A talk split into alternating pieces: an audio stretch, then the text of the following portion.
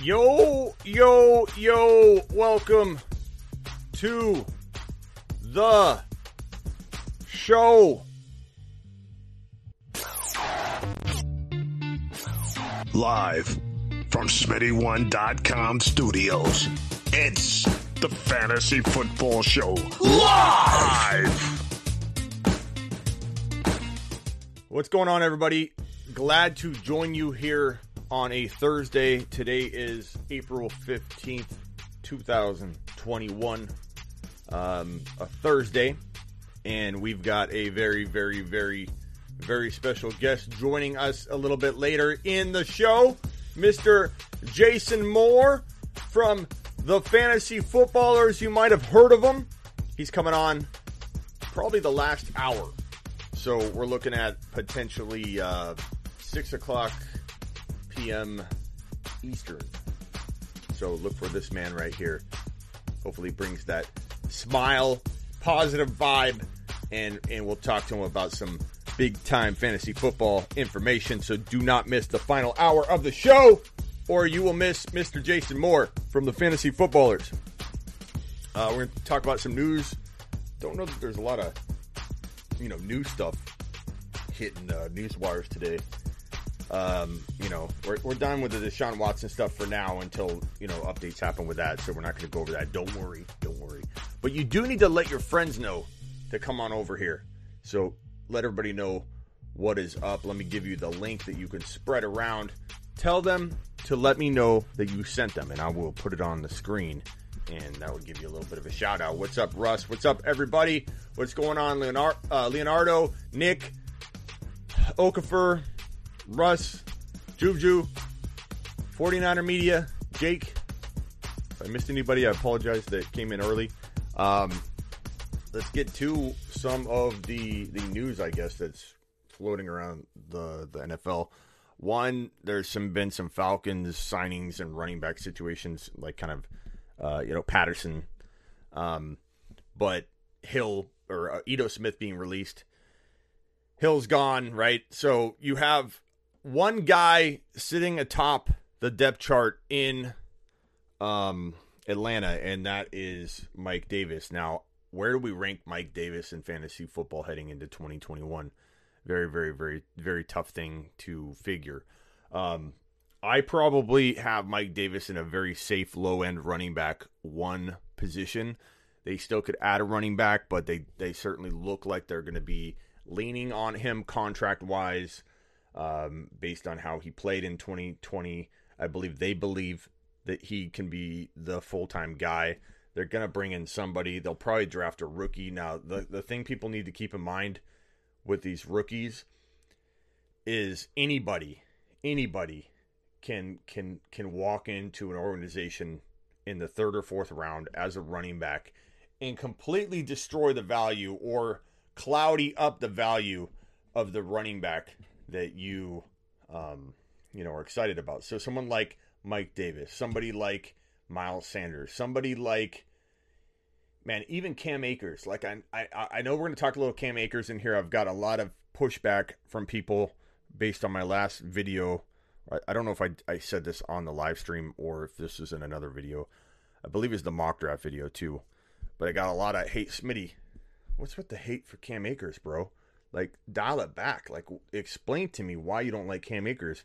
I think it's pretty evident why I worry about Cam Akers. Am I saying I hate him? No.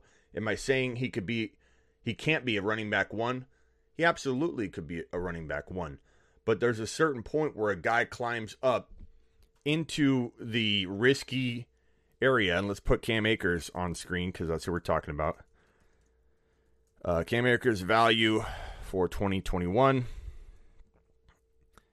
and throw that puppy right on screen. There we go. Um, can Cam Akers earn running back one value? Absolutely. Like I just said, he could. But are the the Rams capable of completely jacking this up? 100%. Could they turn toward Henderson even though people think no way they already would have done that? When you need mealtime inspiration, it's worth shopping Kroger, where you'll find over 30,000 mouthwatering choices that excite your inner foodie. And no matter what tasty choice you make, you'll enjoy our everyday low prices, plus extra ways to save, like digital coupons worth over $600 each week. You can also save up to $1 off per gallon at the pump with fuel points. More savings and more inspiring flavors make shopping Kroger worth it every time. Kroger, fresh for everyone. Fuel restrictions apply. Yes, they could because Henderson did have a good season at one point, a little part of the season, a stint, as long as Akers is good stint. Now Akers leaves with a bunch of momentum. That's a great thing. Um, momentum is important, but with the Rams, what we've learned is momentum doesn't really 100% lock you into being a productive, uh, long-term, trustworthy fantasy football option and we haven't seen them commit to somebody or prove me wrong on that since Todd Gurley failed and they misused him. They lied about everything the entire way. Oh, we forgot to use the man in the Super Bowl. Huh, that's funny. There he is over on the bench. You know, we from the beginning of that, coming out of the Super Bowl, that that specific Super Bowl, he was number 1, number 2 overall in fantasy football. Todd Gurley people were not that scared off. They were they were kind of wondering, okay, uh, why didn't he play in the Super Bowl? Is he hurt? If he's hurt, that's okay. You know, he'll still be the number one or number two overall pick. We're drafting Barkley coming off ACL surgery in the top four right now, which I think is is fine. I like Barkley a lot, and we can talk about Barkley next. Um, but you know, injury doesn't concern me. The type of injury concerns me the surrounding red flags concern me. So with Todd Gurley, it was very evident something was being held back. They were being uh, uh, they were misleading everybody when it came to this situation. So I started beating the drum, boom, boom, constantly. Uh, in you know February, March, April, May, I broke the iPad. I did the ten thousand. No Todd Gurley. No Todd Gurley. No Todd Gurley. No Todd Gurley. Ten thousand times on my show in a row. No Todd Gurley. No Todd Gurley. No Todd Gurley. I don't remember if I rung the bell or not, but I did that for Todd Gurley awareness. Okay, um, I just start. I just kind of launched that channel too, and so there was a lot to be worried about. Since that point in time, they've drafted Darrell Henderson high. They didn't use him. They drafted Akers high. They didn't use him until the end of the year. Akers looked good, but but was I wrong in saying avoid Akers in 2020? Not really, because a lot of people drafted him where you would draft like a, an incoming rookie right now, like a let's say Javonte Williams lands in a pretty decent spot you you had Akers going in some cases that high walking into 2020 and a lot of people couldn't use them until the very end when it was too late. So you know he failed a lot of people last year or the rams failed. Now he looked good at the end of the season no question about it. He looks like a running back one no question about it. He looks like he has power and speed and and things that you know I probably didn't even give him enough credit talent wise coming into the NFL because of my concern for that situation itself. All of the red flags surrounding that situation, but then the injury history, uh, and he was banged up. There is some reason to worry about injury history, especially if you couple it with his style of play, because his style of play is very, very, very, very aggressive to his own body. His style of play is one of which he has an innate instinct to lower his head and and just jam his spine into you until he runs you over. And that worked really well at the college level with smaller guys. Now, he did really well at the end of the year breaking through little rushing lanes and just completely showing his speed and elusiveness and didn't have to do that as much, but he was a little bit of an injury like worry, and I think that that carries over. So the problem for me is that you have a little bit of an injury concern. You have a, a big, big trust concern and lack of trust with that coaching staff and how they use their running backs, how they trust and unleash them, how they understand what we understand. So for a moment, when you think, "Oh, Smitty, you just you just hate Akers. You absolutely hate Akers, Smitty." Before we get to that point, I think it's really, really important to know that I'm saying I like him. I'm saying I like him way more than I did now that he's in the NFL. Marshawn Lynch was a good running back in college. He looked like a very nice prospect in college, but he became a much better player once he was in the NFL. That happens. That doesn't make me a hypocrite. That doesn't make me a backtracker. It makes me a non biased person who's able to adjust and adapt and give you guys the proper fantasy football advice at the right time and ensure I'm going with the flow of how things really are, not digging my heels in and saying, well, I didn't like Akers before. I can't look stupid, so I'm going to dig my heels in and keep going. That's not what I'm about. I can change directions like that.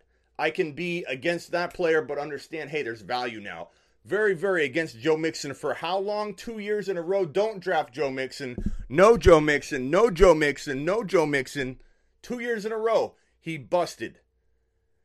This year, he looks kind of good in the third round in, in at least one league, but he may not fall there because of Bernard.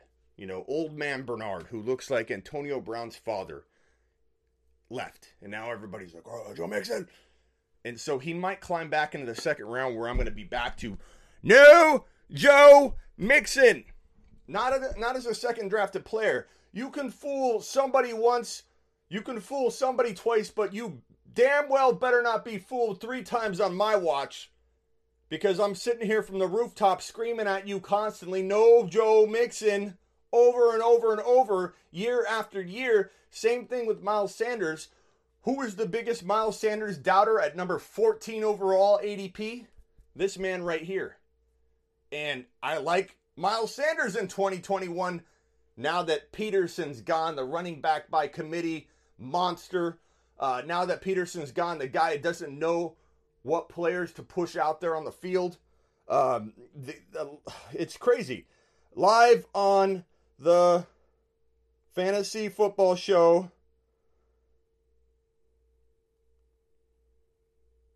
I'm posting this on uh, uh, Clubhouse right now. Okay, so we're live on Clubhouse too. Let visitors in. Okay, so we're here live on on uh, Clubhouse right now. Clubhouse, you're live on the Fantasy Football Show live, so you're just listening. I'm sorry, I'm not engaging with you, but I want to give the people a, a chance to listen to the show live. It's a three-hour show, so buckle up, buckle up. It's Raj. It's Raj. What's up, Raj? Raj, dial in later. Okay, I might later in the show, Raj. You might uh, dial in, but I'm to have the fantasy footballers on um, so I'm not sure if we'll, if we'll answer. Maybe I'll patch you in if you do call during that time. What I'm talking about right now is uh, freaking uh, what was I talking about? Akers, Akers. So I love I love Akers. I love Akers for what he is, but what he's not to me is a very safe top 12 pick. He's not great at number 10 to me. There's not a lot of protected in value at number 10. Number 11, I like Akers in the right situation. I like Miles Sanders, like I said, in the right situation. And I was very, very against Miles Sanders all year last year because he was going at number freaking 14 overall. You're not protected at all. There's no risk baked into that pie whatsoever.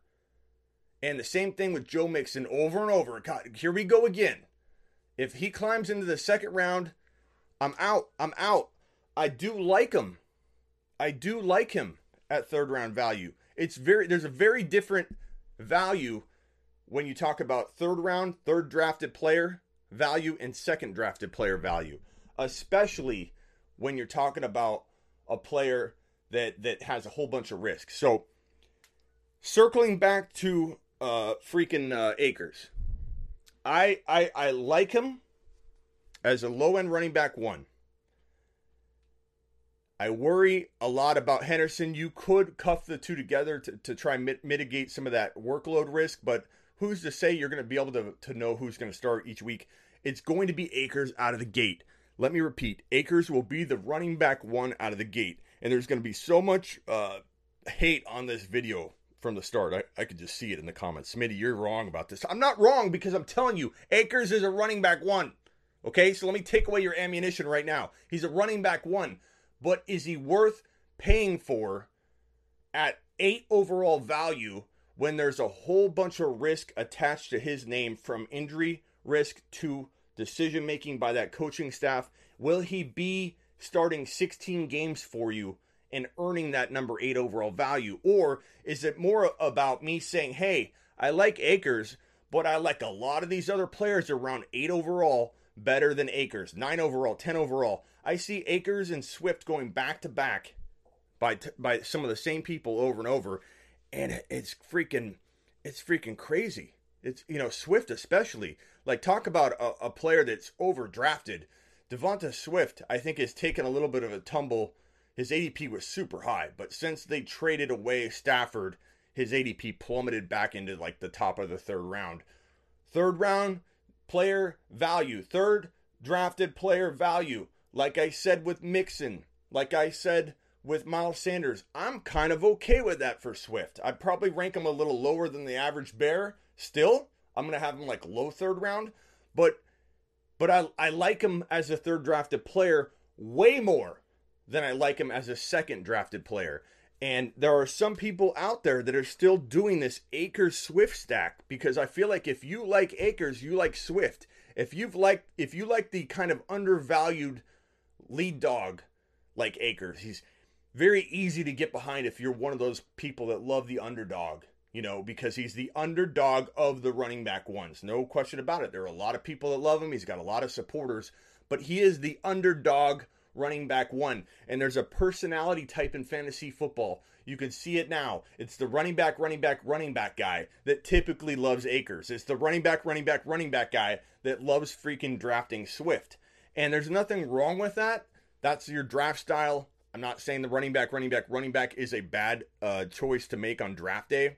I think it can lead to some holes that you can't overcome at wide receiver and other positions. But I do feel like if you if you have a tendency to draft Akers at nine overall, you have the same tendency to draft Swift at number 14 or 13 or 12 overall. And I think you're you're double down, you're doubling down on some on two players that have a bunch of upside, sure but they have so much risk. And I'm not about that when it comes to my number one overall pick. And there are so many good players at number eight that let me let me play uh, a, a, game here with you. So if you're talking about Tyreek Hill, you're talking about Davante Davante Adams, you're talking about Jonathan Taylor. I'm talking so much that I'm already got a dry throat, cotton mouth. You're talking about Jonathan Taylor. You're talking about Davante Adams probably being gone, but I've seen him go as the second drafted player according to expert consensus rankings lately, which is weird.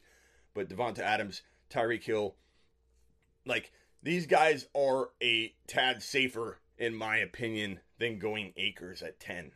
Going Akers at 10. Akers running back one overall 2020 says Jonathan. Jonathan, that's that's bold, bro. I like bold and and trust your gut even over me. Trust your gut. Jonathan, if, if your gut, I'll tell anybody this. If your gut tells you something, don't listen to anybody. Use advice like mine, advice like anybody's to help push you or nudge you over the fence when you're on the fence balancing between two different things. Do not let somebody like me talk you out of something you truly believe in because what's going to happen? You're going to resent me. You're going to get upset at yourself.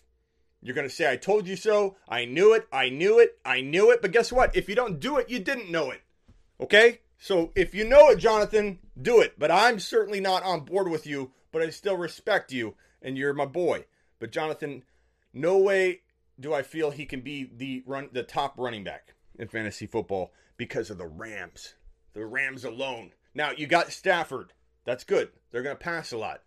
But will they run the same? Will they run the same amount?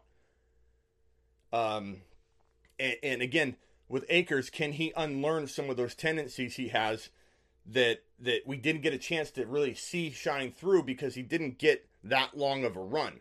He didn't start for half of a year or a full season to see how he runs.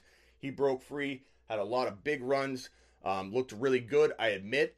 But this is at the end of the year after he was misused all year long. If Akers is that good, and I do believe he probably is that good, assuming he could stay healthy, which is one of my concerns. If he is that good, why did the Rams wait so long to use him? He did have some nick, nicks and, and injuries and stuff, but why do the Rams do that? Because the Rams don't know what the hell they're doing with the running backs. They haven't since the Super Bowl where Todd Gurley took a dive. And I don't trust it. They misused Darrell Henderson. I, I'll go to my grave that Darrell Henderson could have been a monster, and we saw flashes of it last year, which was nice to see. It was nice to feel like, okay, I wasn't totally crazy to love Darrell Henderson the way that I did, but they completely misused the running backs. And what I said earlier in the show, I still feel there's a possibility here they could draft a running back. Not again, not a big name running back, but in today's NFL draft situations where running backs fall so late, any team could draft a Chuba Hubbard or a Carter or a Jefferson or whoever that could cloudy up the situation. And we saw Henderson be taken pretty high, not get used in year one. Now, that should tell you that if they draft a rookie, they probably won't push out the starter. But the bottom line is we don't know what the hell they're going to do. It was Henderson. They've invested highly in him. They had to they had to want to roll with him, right? No. Then it was Akers. They drafted Akers higher than they drafted Henderson. He had to be the guy. And people drafted him as a very low end running back to high end flex and didn't get to use him until they were out of the playoffs and it was all a moot point anyway. So it's, you know, it's going to be a controversial topic the entire the entire off season I think on my channel and um, inside my rankings but am I really disrespecting Akers that much when I say he's a third round pick to me am I really saying at 3.2 I feel 3.1 I, I love him you know I start to love him there there's a flip and I'm I'm sorry but the flip is a stark flip now, granted, if you've got the last pick in the in the second round, you have the first pick in the in the third round. It doesn't matter if you draft him at 2.12 or 3.01. My point being, if he is your third drafted player, or in an auction, you're you have him as one one of your top three that are all kind of equal, you will put yourself in a position that if if Akers fails, you probably still get a lot of your money back and investment, and you don't lose your league. If you put everything you have in the Rams coaching staff with your number one overall pick, you're making a very big, risky decision and play and bet on that Rams staff. And I'm not willing to do that. I would be willing to do that on Akers, maybe, but not on the Rams coaching staff. I'm out when it comes to that kind of value. Uh, who is the next guy we're going to talk about? Swift. I, I, I guess we'll go to Swift next. I, I already touched on it briefly, but D'Andre Swift is a talented running back. You know who else was talented that everyone's going to pretend wasn't now? We're going to say, oh, he's garbage. Kerryon Johnson. Kerryon Johnson, injuries, misuse, horrible situation. Detroit never, ever, ever producing good running back value consistently, at least since Barry Sanders. They almost did with Reggie Bush it didn't work. The, the, the Detroit Lions are cursed.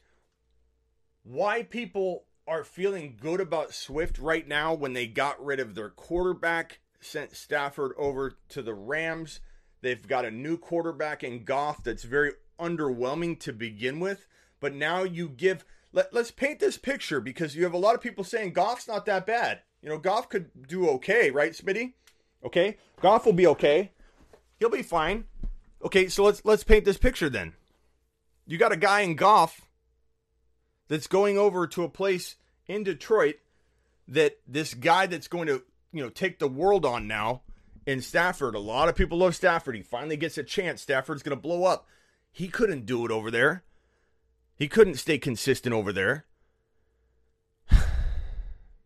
It, it, it it's crazy that anybody feels like Swift's value is going to improve with the other pieces like Golladay gone, Stafford gone. Now they're going to run the ball more. He'll get a lot of opportunity.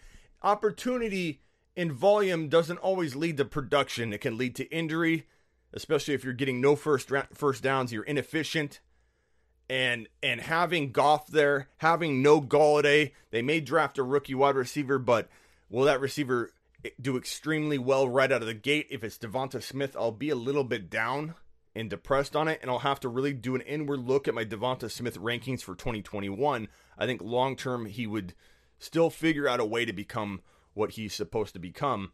I think good wide receivers do that, especially Calvin Johnson um, did that in Detroit. Ironically, uh, DeAndre Hopkins did it for a while until he got his man.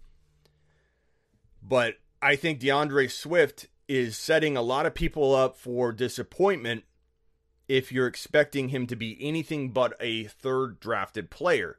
If you're going to draft him draft him at 3.4, I'm okay with that. I'm not mad at that. I don't think you're making a mistake. I may not draft him there because just because of by default there are better players that I like. Not that I hate Swift, not that I think Swift is garbage at that range. I just think there are still a couple people falling into that third round that I, I just love more. Would I rather have Najee Harris in a redraft or or ETN than DeAndre Swift? I would. And if that's that's not your cup of tea, then it's not your cup of tea. And and it's fine. We can all have different opinions. Hit the thumbs up on your way in. And and and send the link out to people. Let me put this in the chat and tell them to let me know you sent them and I will put their name and your name on the screen and shout you out for bringing in the peeps, bringing them in. So spread that link around. Swift. I, I, just don't see it. Second round of what's what's he doing at 14, 15 overall in mock drafts? I don't understand. And so many times, so many times, it's the same player or owner that drafted Akers at, at 11 or 10. They draft Swift at 13 or 14. It's it's just a personality type. They love the underdog running back, and these are the two that they want together, paired together. They're always together. It's crazy. So to recap, I don't hate Swift. I don't hate Akers. I, I, I think there's value for any player once they cross that line in the sand. It's avoid, avoid, avoid, avoid, avoid, flips over to a good value. And Swift's flip point, his line in the sand where he becomes risk, risk, risk, on down to a good value is third drafted player territory. The same place for Miles Sanders, the same place for Joe Mixon, the same place for Akers. And Akers you could put right at the top of the third round. I'm fine with that. Just as long as he's in that third drafted player value range. I don't care if it's your 2.12 or whatever.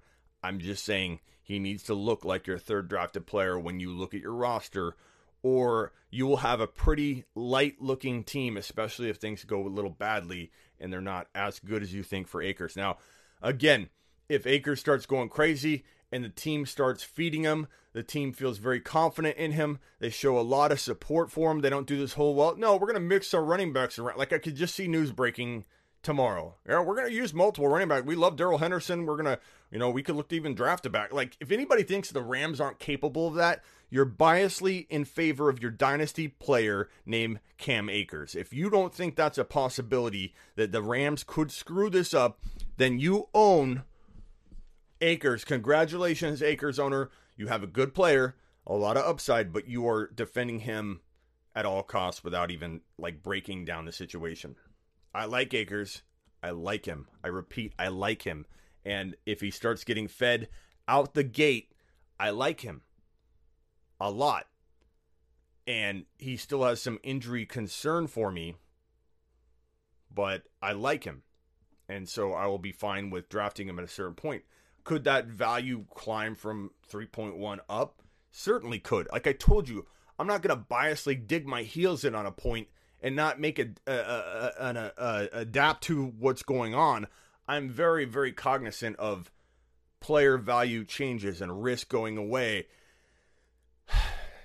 So, whatever the case may be, I'm not worried about freaking Cam Akers uh, you know, playing well when he's being fed. It's about the Rams. It's also about the injuries. Once he's on the field, I love him. Once he's getting fed, I love him. If he's healthy, I love him.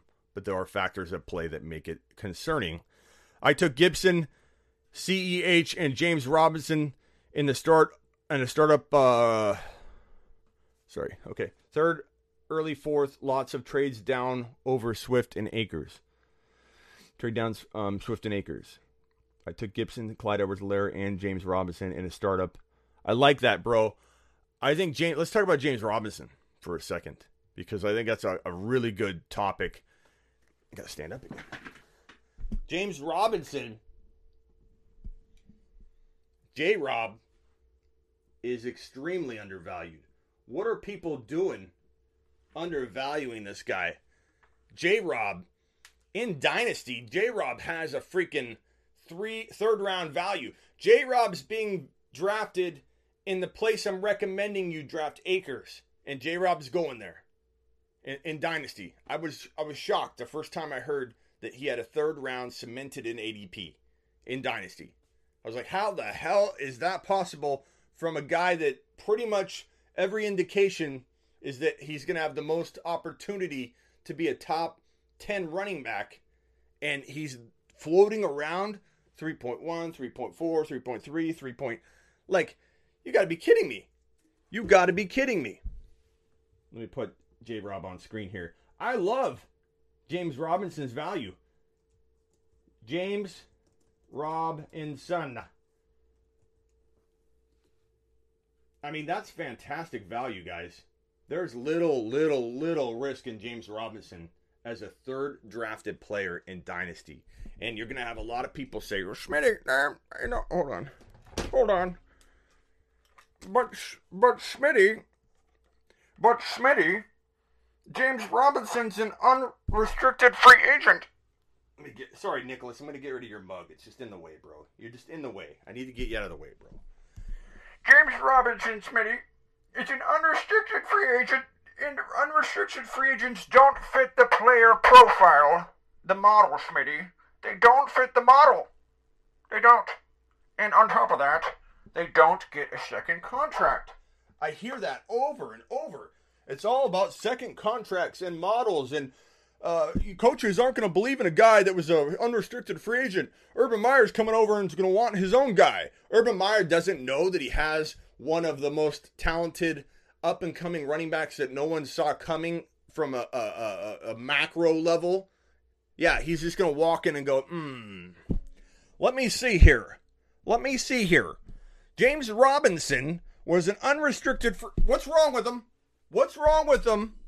Something has to be wrong with them because what I saw last year doesn't match what everybody thought he would he would bring to the table. So therefore, he's got to suck. I'm going to put him on the bench. We're going to bring someone else in, and and you ask a coach, are you bringing anybody else in? Is James James Robinson going to get 100% of the carries, coach? We're going to bring someone in to spell him and then what do people do in the news world? Cut it up. We're going to bring someone in. That's what you hear. No, it's urban. It's they're going to give him a breather. They're going to not make James Robinson hit a stacked box all year like he did last year. One of the most efficient runners, in my opinion, based on what he was given, because the dude averaged like four point. What was it? Four. Somebody pull up the st- here. I'll pull up the stats. James Robinson stats right here. James Robinson stats 2020. Here we go. James Robinson. I'm to screenshot this bad boy and put it on screen for you because his stats were out of control. Out of freaking control. For given the situation this man dealt with, out of freaking control. And, and I've seen some stats where people like he was inefficient here or he's inefficient here when he was facing eight man fronts or whatever. The dude, okay, let's just back up and talk about his stats.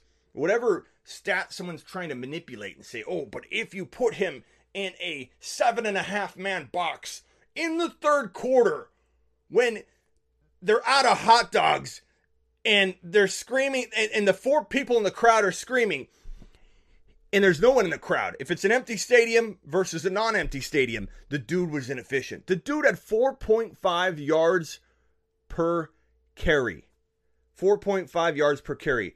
Seven TDs on the ground, three TDs through the air, 10 total. Look, I'm using both hands, mom.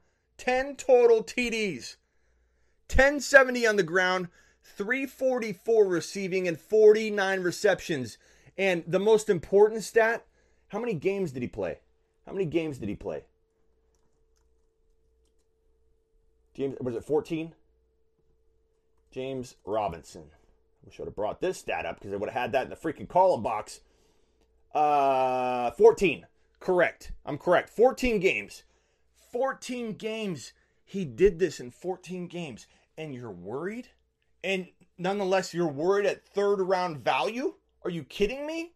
Why is James Robinson at third round value in Dynasty? Because he doesn't fit the profile. He doesn't fit. How old is this man? Let's take a look at the stats. 22.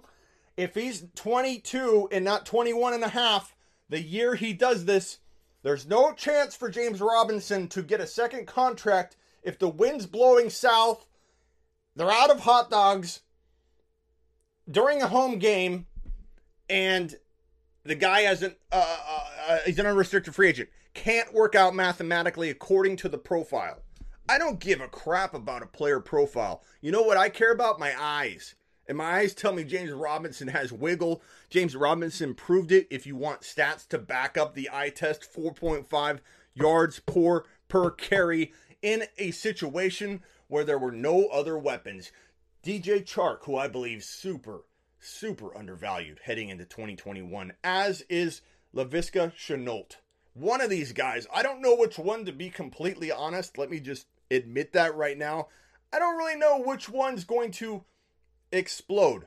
But I do know that Trevor Lawrence, Trevor Lawrence is going to be a top five quarterback and fantasy quarterback within one to two calendar years. Trevor Lawrence will be elite. Trevor Lawrence. And Trevor Lawrence, you know what elite quarterbacks typically do? Guys that are the next Peyton Manning. And you can at me all you want, say, Smitty, he hasn't thrown a pass yet. How can you have Trevor Lawrence as a freaking top five quarterback when he hasn't thrown a single pass in the NFL? Because I can, because I have my own show. And when you have your own show, you can do what you want. And whether people return after you blow it, that's on you.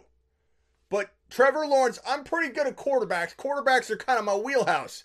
Dak Prescott, Patrick Mahomes, Russell Wilson, all landed on my Volt prediction board the year or a year and a half prior. Josh Allen, probably my, my biggest prediction since Pat Mahomes.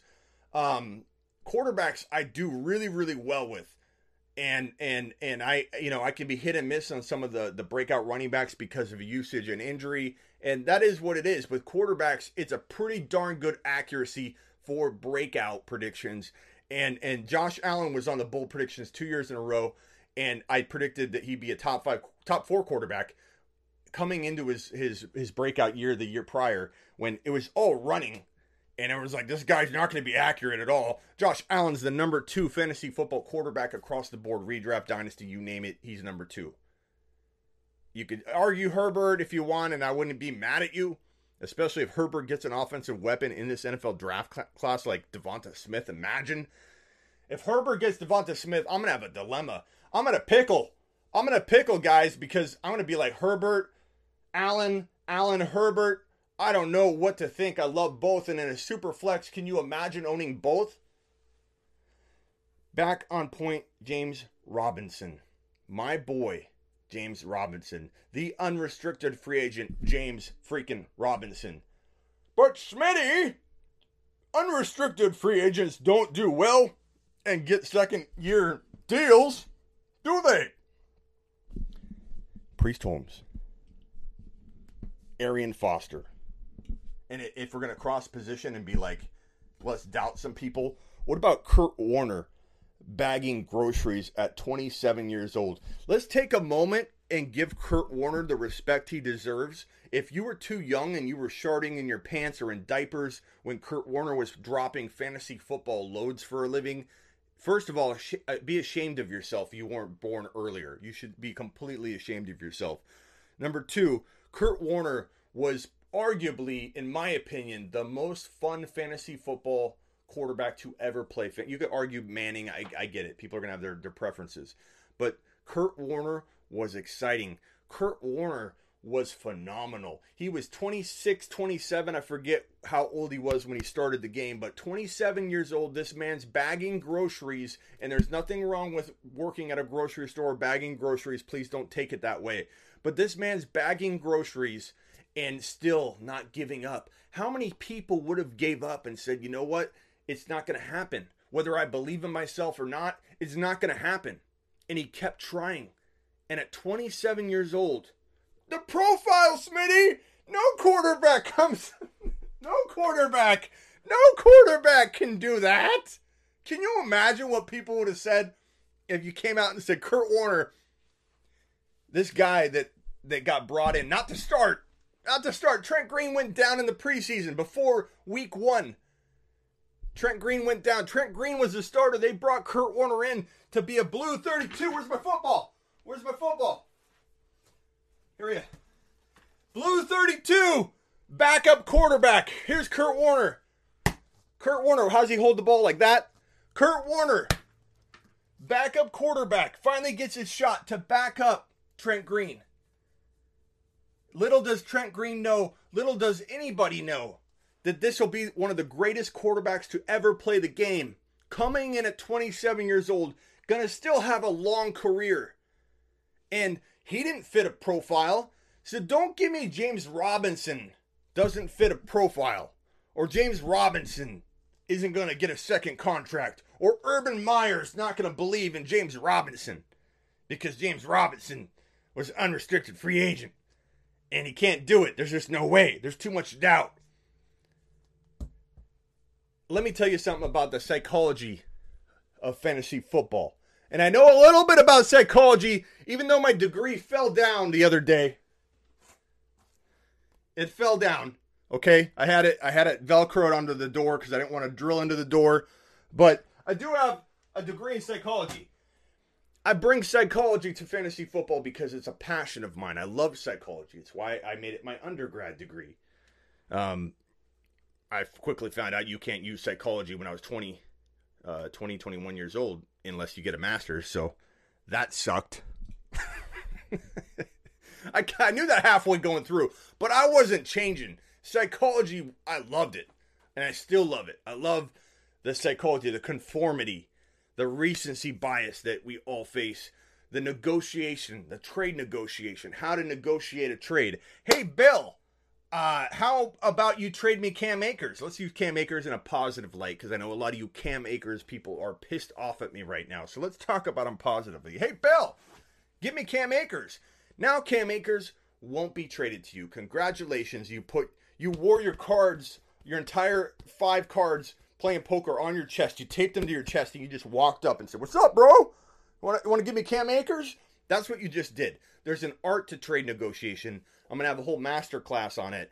But point is, psychology is fire. You can use psychology to your advantage. And psychology, I just saw the fire emojis by Daniel and it made me say fire. Psychology's everywhere. We're manipulated. Psychology is the study of how people affect people. Sociology is awesome too. How a group of people affect a person or a group of people. So it's fantastic studying all of this stuff sociology, psychology, implementing it into your fantasy football. And you know what people don't do enough, and what I'm going to bring to this freaking industry, which I should have done more of it up until now, but I didn't do video until about two years ago so shame on me. But I'm going to make up for it. Is how to improve upon being a good fantasy football owner. What do people do? And I got to remember where I'm headed with this. It was James Robinson being doubted psychology. Remind me if I forget that's where I got to go because I'm sidetracking the hell off of the, the ramp right here to go down another complete different freeway. But my point being that psych, oh, what I'm bringing to the table is how to improve upon being a better fantasy football owner. So let's use Daniel in here and Paul. Daniel and Paul in here. Okay, no offense, guys. I'm gonna I'm gonna generalize here. You probably don't think much about improving upon your fantasy football skills, do you, Daniel or Paul? You just go through the motions, bros. You get up, you put your pants on, you walk to the kitchen, get your cup of coffee, you go to work, you look at your trade offers, you say no, you say yes. You don't you don't fret too much on missing on Clyde Edwards Helaire last year like we all did, like I did because of situation. You don't really look at it too much. You might say, "Oh, I'm not doing that again. I'm not going to draft a rookie like that again." Especially like let's say Javonte Williams lands in in, uh, in uh, Miami. I'm not just going to put him at number one and draft him again. That's your learning process. No offense, but that's everybody. They attack it without even any kind of improvement, learning. Treat fantasy football like a learning experience. Improve at your weaknesses. If your weaknesses are X, Y, and Z, and you just kind of assume, okay, well, that didn't work out, and you don't try and improve upon them trading or evaluating a risky situation, that might be your risk there to, to your drafting, to your, your management style. If you don't know your weaknesses and you don't actually try and solve them and make them strengths, you won't ever be a better fantasy owner. You're going to be relying upon your, your good fantasy draft skills because you follow the channel, you have your own innate instincts. I don't have people in here that don't know what they're doing typically. You guys are a very, very knowledgeable group of, of fantasy football followers. Like we mock draft, you guys know your shiat. But what everybody does is they stop there. They don't practice their weaknesses. They don't mock draft based on their weaknesses. You mock draft the same freaking way over and over. People give me a hard time when they come in a mock draft of mine and I'm trying out the zero running back approach or the zero quarterback approach in a super flex from the 12 spot. And I even telegraph it. I tell people I'm drafting zero wide receiver. Or no, I'm drafting wide receiver, wide receiver in a super flex from the 12 spot. Just letting you know, I'm wearing it on my sleeve. And then two or three people, maybe they just joined the chat, maybe they don't listen very well, maybe it's both, but they say, That was a mistake. Rookie mistake, Smitty. Take a lap. Why'd you t- not take a quarterback? Because I'm trying it out. I'm working on myself. Everybody needs to work on them, their, themselves. Their, their, your ideology must be contrary to that of the majority. Stay ahead of the game. Yes. I think I understand what you're saying in my all my years of schooling. I think what you're saying is you're right, Smitty. Um so I will be working on that how to better your fantasy football skills, how to identify your weaknesses, how to improve upon those things once you identify them. So if you identify, hey, I make bad trades, guess what? I'm going to send you down a learning track about making bad trades, how to avoid making bad trades. One technique, just to give you an idea, would be writing things down. I know that sounds very archaic and dumb. We don't write anymore, do we? But if you get a piece of paper out and you make bad trades, write down both your teams side by side visually. Don't just imagine it. Look at it side by side and ask yourself what team looks more dangerous, what team looks riskier. And you'd be surprised at how many bad trades you avoid making just by doing an equal comparison written down side by side. Things like that I can help you improve upon. Also, hey, Smitty, should I trade, uh, uh, you know, uh, Swift for AJ Brown, or or if you want to use position for position, uh, uh, you know, I don't know. We'll just use Swift for AJ Brown. Oftentimes, the simplest way to figure out whether you should be doing a trade or you're doing a trade that people are going to make fun of, you know, after, and you're like, oh, you're worried about, oh God, the league's going to ridicule me. Where do you draft them? Even if it's week four, if you were in a draft starting right now, right there, week four, where would you draft those players? And if AJ Brown is here and Swift is here, then the trade's fine. It comes down to how you view each player and your predictions, or if you're relying upon me, I'll tell you what I think, but I think you need to make your own decisions. But it comes down to that. So many times I get very knowledgeable knowledgeable people that come to me and say, Smitty, should I make this trade for this trade? Or even if it's a two for two, that's where it gets a little more cloudy. And I say, Hey, Steven, where would you rank this player that you're giving away? And they say, Well, 18. Where do you rank the player if you're drafting today that you're receiving? Well, 24. Why are you making the trade? If you plot out everything and then analyze it, it works a lot better than just blindly going into it, trying to do it all in your head. And visually, you need to break it down. Those are just some small things that I help people with to try and not make horrible trades.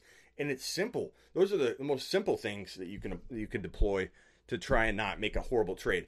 Back on track, driving back on the ramp, get back on the on the freeway. Here we go. James Robinson. The psychology is where I was going. The psychology of James Robinson and where you draft this man. The psychology behind it. So, the reason you doubt him, if you were a James Robinson doubter, let me enlighten you. Kick your feet back, sit on the couch. Let me tell you where, why you have daddy issues with James Robinson. James Robinson, you maybe didn't find. Somebody else picked him up. You didn't see him coming. Worse, you saw him kind of coming, you ignored it, you doubted him, and you missed out on him. And Bill from accounting scooped him up, maybe even got lucky. He had the number one waiver pick, whatever. Scooped him up, started him all year. The dude went crazy. And you're resentful in here, in here. You're not aware of it, it's subconscious, but you're resentful that you didn't see James Robinson coming. Too many times and Austin, I see your super chat. I'm sorry, brother. Let me put it up on screen here, and then I'm going to read it. Too many times people let that influence how they value a player. They let the fact that they didn't see him coming, it makes you root for uh, or against that player. So you're like quietly in your in your your mind, you don't even know why you're rooting against James Robinson to validate the fact you missed him. Because if James Robinson fails, then you weren't that wrong, were you? You didn't miss the boat, did you? Same thing with, with Lamar Jackson, the year Lamar Jackson broke out in 2019. Everyone and their mother loved hating on him because it made them feel better about missing him. And if he missed again and they doubled down on it, then it was like, okay, I wasn't wrong. He had a fluke year. All you guys talking about how Lamar is going to be the next best quarterback were actually wrong. I don't feel stupid anymore. There's so much psychology behind everything that we do. If you can understand it, you can then manipulate it. And I don't want to I don't want to say that manip- manipulating people or sports is is necessarily the way I like to term it. It's more like you understand the game. You understand the moving parts. You can step around this, step around that and weave through like a, a, a, bunch of walkers coming at you in The Walking Dead. You know the rules. You know how to get through. You know the tricks of the trade. You're not cheating, but you're manipulating the environment because you're astute and you're trying to absorb everything you can and use everything to your advantage. And one thing you can use to people's advantage is that they doubted James Robinson and internally they're mad about it. They're mad about it. Let people doubt him again. Let him fall to the third round. I don't. I'm probably ruining that opportunity a little bit because now everyone's going to mock draft him just a tiny bit more, and then maybe he gains momentum and climbs into the second round in, in dynasty.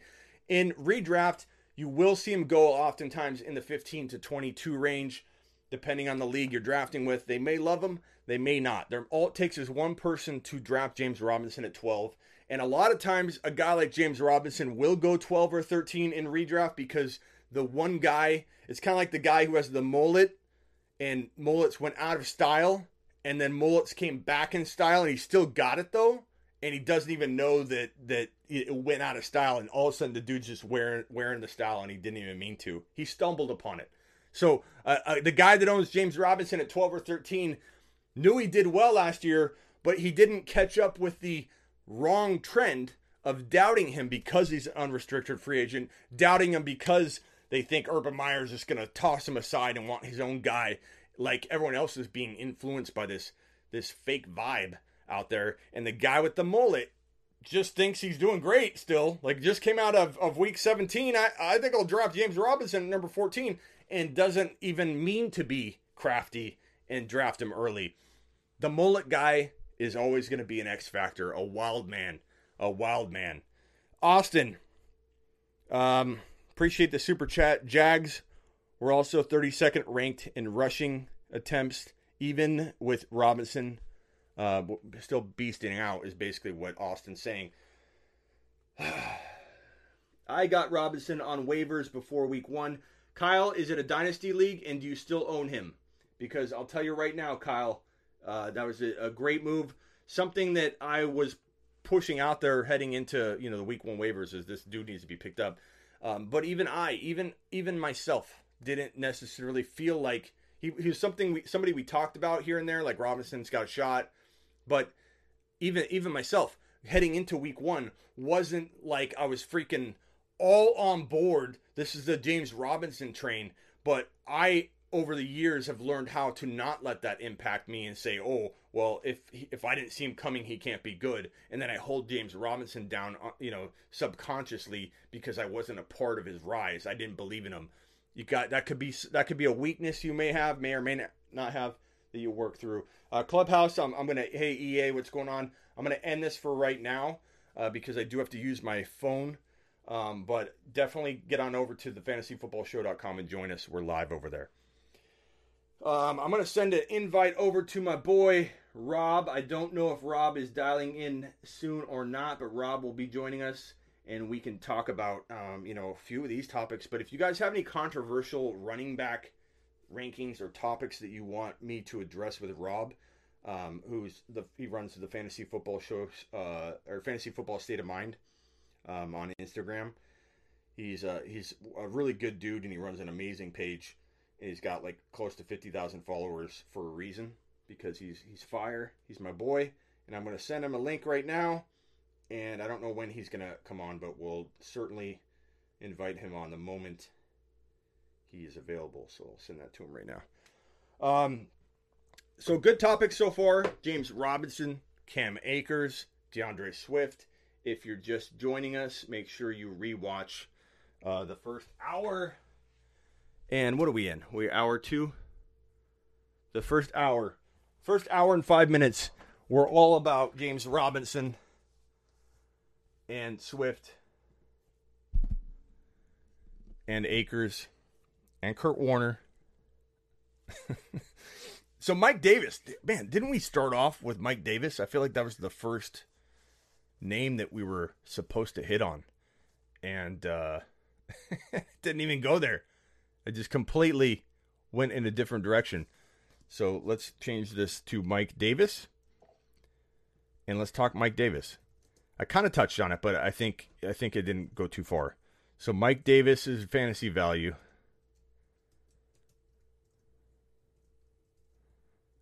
For 2021. What do you guys think about Mike Davis? I'd love to hear in the chat. James Conner will be running back one in AZ, says Blackbeard. That's a good controversial topic. Uh, redraft, but won my year with his help. Good job. Yeah, that'd be awesome if you had him in Dynasty, bro. There's always one guy in every league that makes bad trades. There is. And that's a controversial topic. There, there's somebody that on uh, Instagram that I was supposed to help, and I'm still going to. That there was a horrible trade that was made, and he asked me should it be vetoed, and I said, look, your trade should be vetoed based on your rules. If you don't have a process in place where you veto bad trades, then it is a tall order to go and play, uh, you know, Roger Goodell in your league and say, I don't like this trade for you, I'm not doing it, or this helps this guy too much, I'm not doing it. In my opinion, if you play in a league, everybody's a big boy or girl, they they pay their entry fee, they should be able to make the trades that they want. And if you have trouble making trades or you want help, heysmitty.com, just a quick plug to my text platform. If you want to text me on demand, heysmitty.com. Even while I'm on the show, I might even reply to some of your texts if you're sending them to me because it's a on-demand service essentially. heysmitty.com. I've helped a lot of people so far this offseason build some amazing teams. They've done, uh, a, you know, I give the credit to them. They're they're making the moves and coming up with some of the ideas, but the guidance helps you. You know, to have somebody you can bounce stuff off of, and and in dire need, you say, Smitty, call me, and I'll call you. That's all part of heysmitty.com and we'll talk on the phone too if it's a if it's a, a dilemma. But uh, James Conner, uh, we'll take up talk about James Conner right after Mike Davis. Mike Davis proved. Let me pull up his stats. Proved to be uh, an animal in replacing um, Christian McCaffrey. Now, he is no spring chicken, and it's important to know that he is 28 years old. His birthday is in February, so he just turned 28. Um, but that is a that is a old man in the NFL at the running back position, unfortunately. And uh, that that that means he's like on his last hurrah. It doesn't even matter so much that that he he hasn't like you know been utilized a ton in early early part of his career. There's a certain age value, and now you're probably saying, Smitty, now you're doing the profiling, but this is just a common accepted thing that when you are a certain age, your body breaks down at the running back position. So I'm not saying he can't have one or two years, but if you're in a dynasty league and the man's 28 years old, and we're talking about Mike Davis, don't expect him to have like a stellar long lasting four to five year reign as a running back two or a high high end running back two. This is a guy that your legs deteriorate. Um, he still had college work. He still goes through every practice. He still had mileage. Just because you don't have game mileage, you still have mileage. Your your body breaks down breaks down differently as you get older and um, there's just a certain amount of time where you're more susceptible to injury because you're 28 29 years old so there is actual science and rhyme and reason to it. It's not just speculation. 28 years old is not good. Doesn't matter if you have no mileage. It's not good for dynasty value. But 15 games, he hit a couple walls. Uh, you could call them rookie walls, even though he technically, uh, you know, was, you know, old and, and not necessarily a drafted rookie. But 642 rushing yards, 3.9 yards per carry was not great but he was fed a ton. He had six touchdowns on the ground. Most importantly, he got a lot of that Christian McCaffrey volume 59 receptions for 373 and two touchdowns. So he ended up with eight TDs and, um, you know, roughly a thousand yards.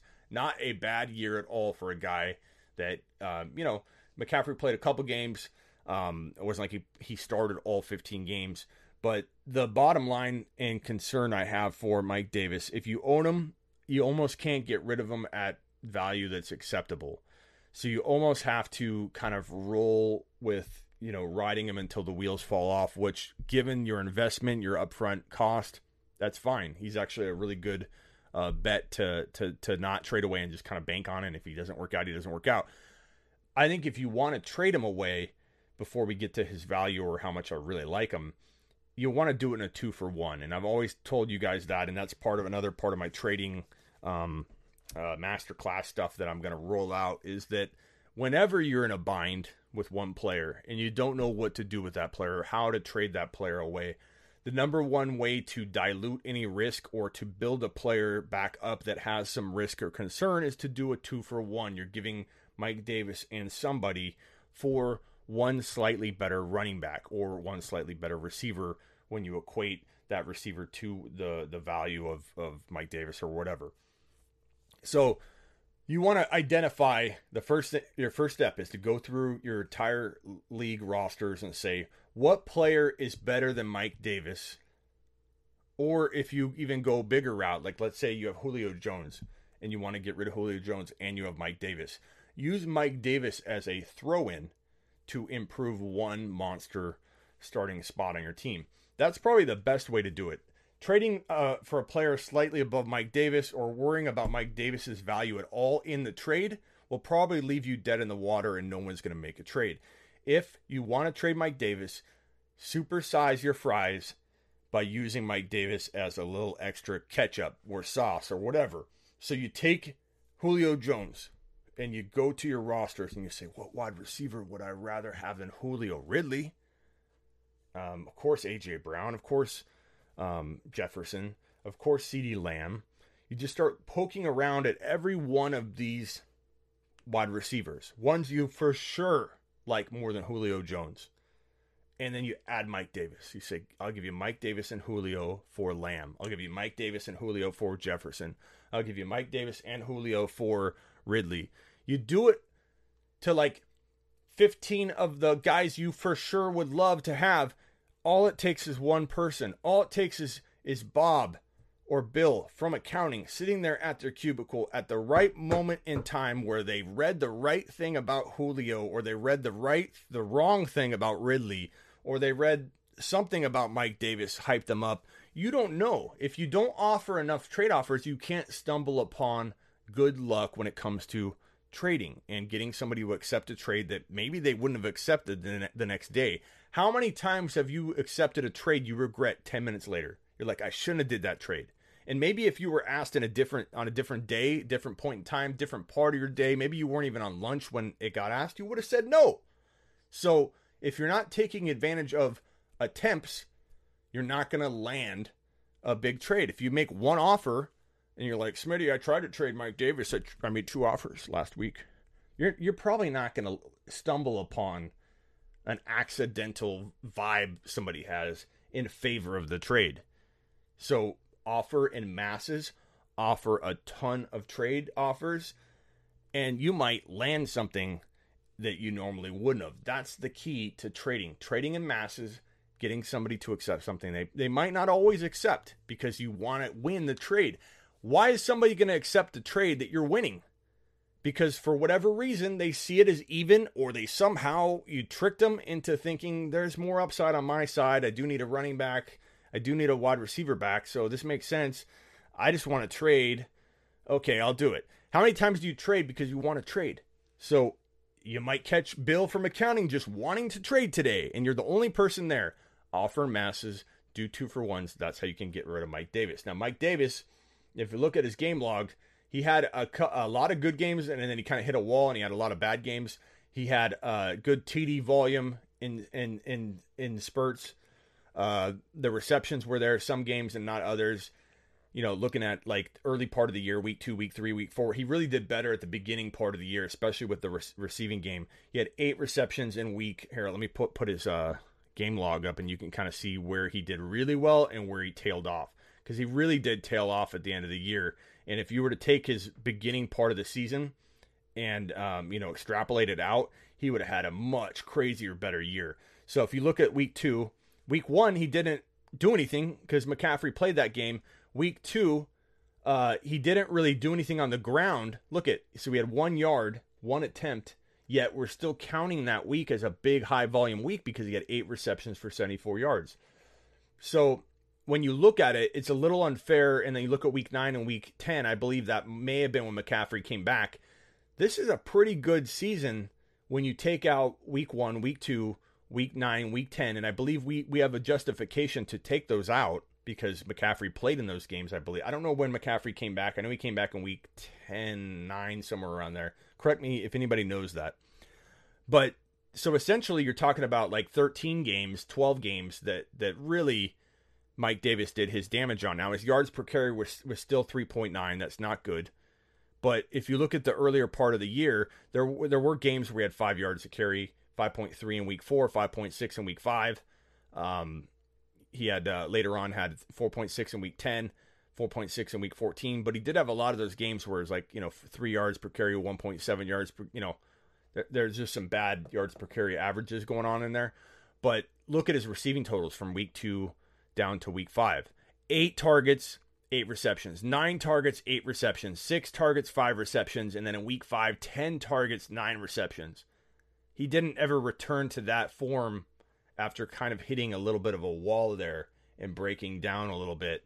And then in week seven and, and week eight and week nine and week 10, it was like a big, you know, drop because partially McCaffrey was, was trying to come back and the, the carries just weren't there.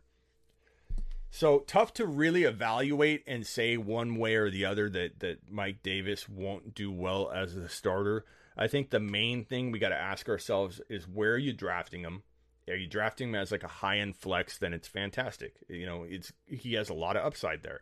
If you're drafting him as a high end running back too, unless you've built a very crazy way at wide receivers, like where you've drafted wide receiver, wide receiver, and then George Kittle, and you haven't even taken a running back yet, then I could see you going with Clyde and Mike Davis as your starters because you went Adams and DK and Kittle with your first three picks then all of a sudden Mike Davis becomes one of the craftiest running back twos in fantasy football if you're taking him as like a fifth or sixth drafted player to play that running back two role. So it depends how you build. I love if you want to go and bank on Mike Davis, I recommend you use him in a running back two role or you're you're stacking at other positions for the first three or four rounds, and you come back around and you pair Mike Davis with a, an Alexander Mattison and Tony Pollard and and uh, a bunch of guys like that, AJ Dillon, so that your running back two has Mike Davis there, but you've got all these other amazing cuffs and players that if got into their team's lineup could be a top 10 running back. That's kind of how I do that risky running back too, where I'm stacking wide receiver. So I go Adams, I go DK, maybe even I go Jefferson, Adams, DK, Jefferson, Adams, DK, and Lamb. I, I would do that. I don't care. I'll go I'll go wide receiver, wide receiver, wide receiver. Watch me. Hold my beer. And then I'll get Clyde and and maybe Mike Davis is my weak running back too. Like I give a crap because my wide receivers are stacked. That's how dad did it. That's how I do it. And bro, let me tell you, I'm okay with the wide receiver, wide receiver in, in that situation. And especially in Dynasty, I love buying wide receiver, wide receiver, wide receiver because you're not really drafting them in an order, but you were able to get Jefferson, Ridley, and Lamb at much lower cost than the Davante Adams and Tyreek Hills.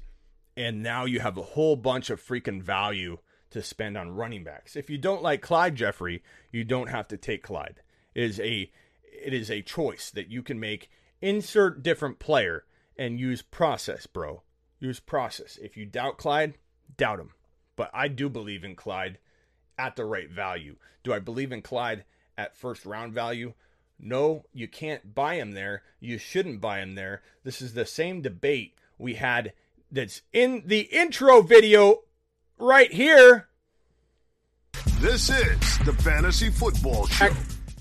Dalvin Cook, he was a top five running back, and he dropped into 22 to 25 overall. And everybody kept saying he's too risky. He's too risky. He's too risky to be a top five running back. He could get hurt. I don't know that I buy Dalvin Cook as a top five running back heading into what was it 2018, 2019, whatever year that was. It's all blur. I agree when you say they misused him. I yeah, Jeffrey, you know, and and if if you are a Clyde doubter, dude, trust your gut. But I think um if that if you do believe the Chiefs will misuse him again, that's your argument, and you could be right. So I'm not crapping on anybody's stance that doubts Clyde. I I personally like him. I think he got a, a bad shake definitely got a bad shake on the goal line work. I don't believe Andy Reid for a second has ruled him out as an every down, even goal line back, just because everyone else thinks they can make the determination. They know what Andy Reid's thinking. They know they think that Andy Reid doesn't watch the film and go, God, we kind of put Clyde in a, a position to fail four times in a row at the goal line in that on that one that one series, and everybody else looks at it like that rules him out. Clyde can be used. He could be one of the better goal line draw play players or players you throw to in goal line situations in the NFL. You have to use Clyde right at the goal line. Clyde was uh, completely swarmed every time he touched the football at the goal line. It was not his fault. Clyde cannot be taken down by one player in open space. Clyde could get taken down when he sit there, sits there and looks at five guys coming at him, and then yeah, he gets nailed and crushed. But you know, it's, it's preference. Um, I forget where I was even going, but I like Davis. I like him as a, a late running back too in a crazy weird wide receiver wide receiver build. I think I was going with the auction, saying that if you are in an auction and you were to buy Jefferson, Lamb, and Ridley, you're spending a much lower value on those guys. So it's not like you're buying three Davante Adams and you're out of money.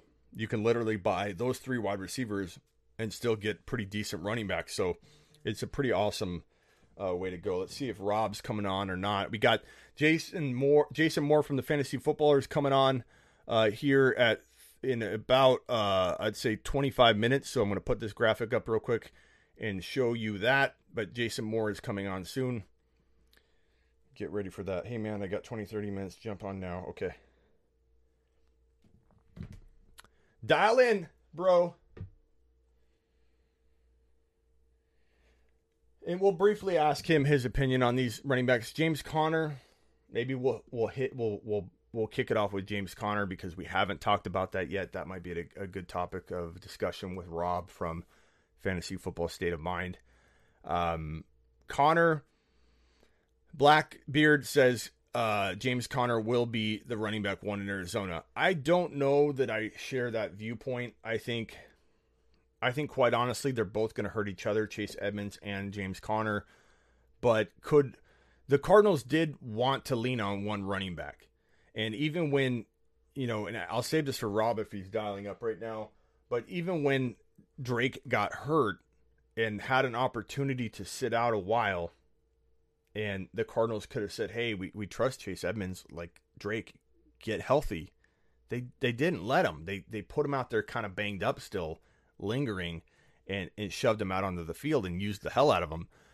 Granted, Drake didn't have a good year overall, grand scheme of things, very inefficient, not good PPR work. Ended up finishing very, very low for run, all running backs, but was high in yards and TDs for a big part of the year. It was a very complex uh, player to break down statistically because he felt like he was doing very well in two categories, but completely crapping the bed overall in fantasy. And it was kind of confusing when you owned him because you're like, he feels productive. He's getting in the end zone, or he's not getting enough yards. He's getting like 40 yards in a TD, a salvage game. He keeps getting this TD to salvage his game, but he didn't do well.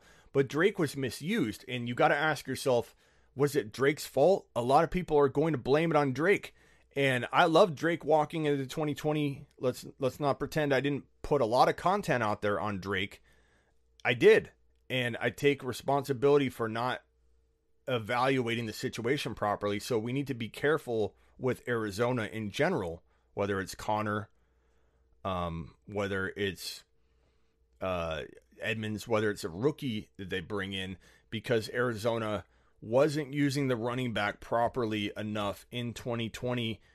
We have a little bit of concern that they will use the running back a significant amount all over the field and not phase the running back out some games or part of their craft is phased out and they only use them between the tackles with no PPR work because Kyler's rolling out because he can't see over the line and so Kyler's got to get outside the pocket, and that that ruins the opportunity to throw to the running back. Oftentimes, there's a lot of reasons for Drake missing out on a lot of PPR work, designed plays that did not involve throwing the football to Drake. And if they bring in a running back, I think what you want them to do, and this is not going to be popular, especially with James Conner being brought in, and Blackbeard's going to disagree with me, and maybe Blackbeard leaves the chat. Um, they would be smart to draft Najee Harris. If he's there and they're on the clock, the Cardinals are staring at Najee Harris. I don't care if you brought in James Conner on his $1.4 million deal. That's like that that's nothing. Like they don't have to worry about James Conner and his contract detouring them them from going running back. They don't. There's nothing wrong with having three really good running backs you trust on your roster on a on a team where you want it to develop Kyler Murray. I can tell you, Blackbeard, and I, I don't know if you're from Arizona or not, Blackbeard, if you're the same uh, individual I'm thinking of or somebody else, but I'm in Arizona.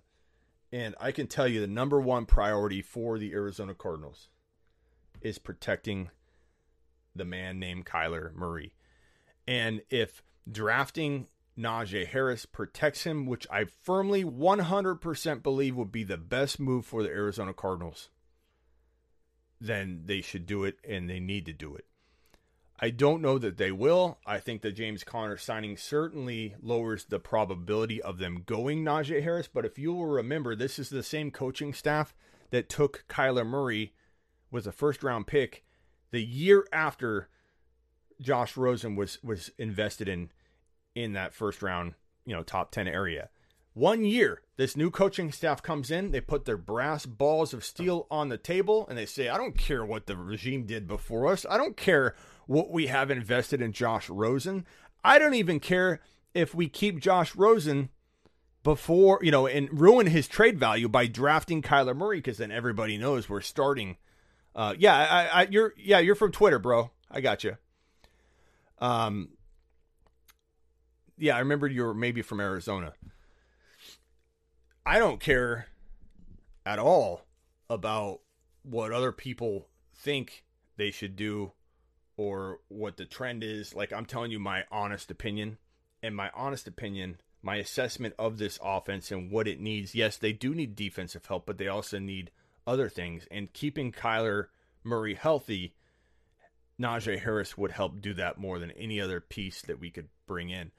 But I believe it will be, yes, Jeffrey, probably Farley, Surtain, someone like that, probably most likely going to the Cardinals since the Conner signing. But I don't think the Conner signing will completely derail their game plan if they did want to target Najee Harris and if Najee Harris is really high on their draft board. I can tell you with certainty that everybody's got a certain place that they would draft Najee Harris if he fell to a certain point.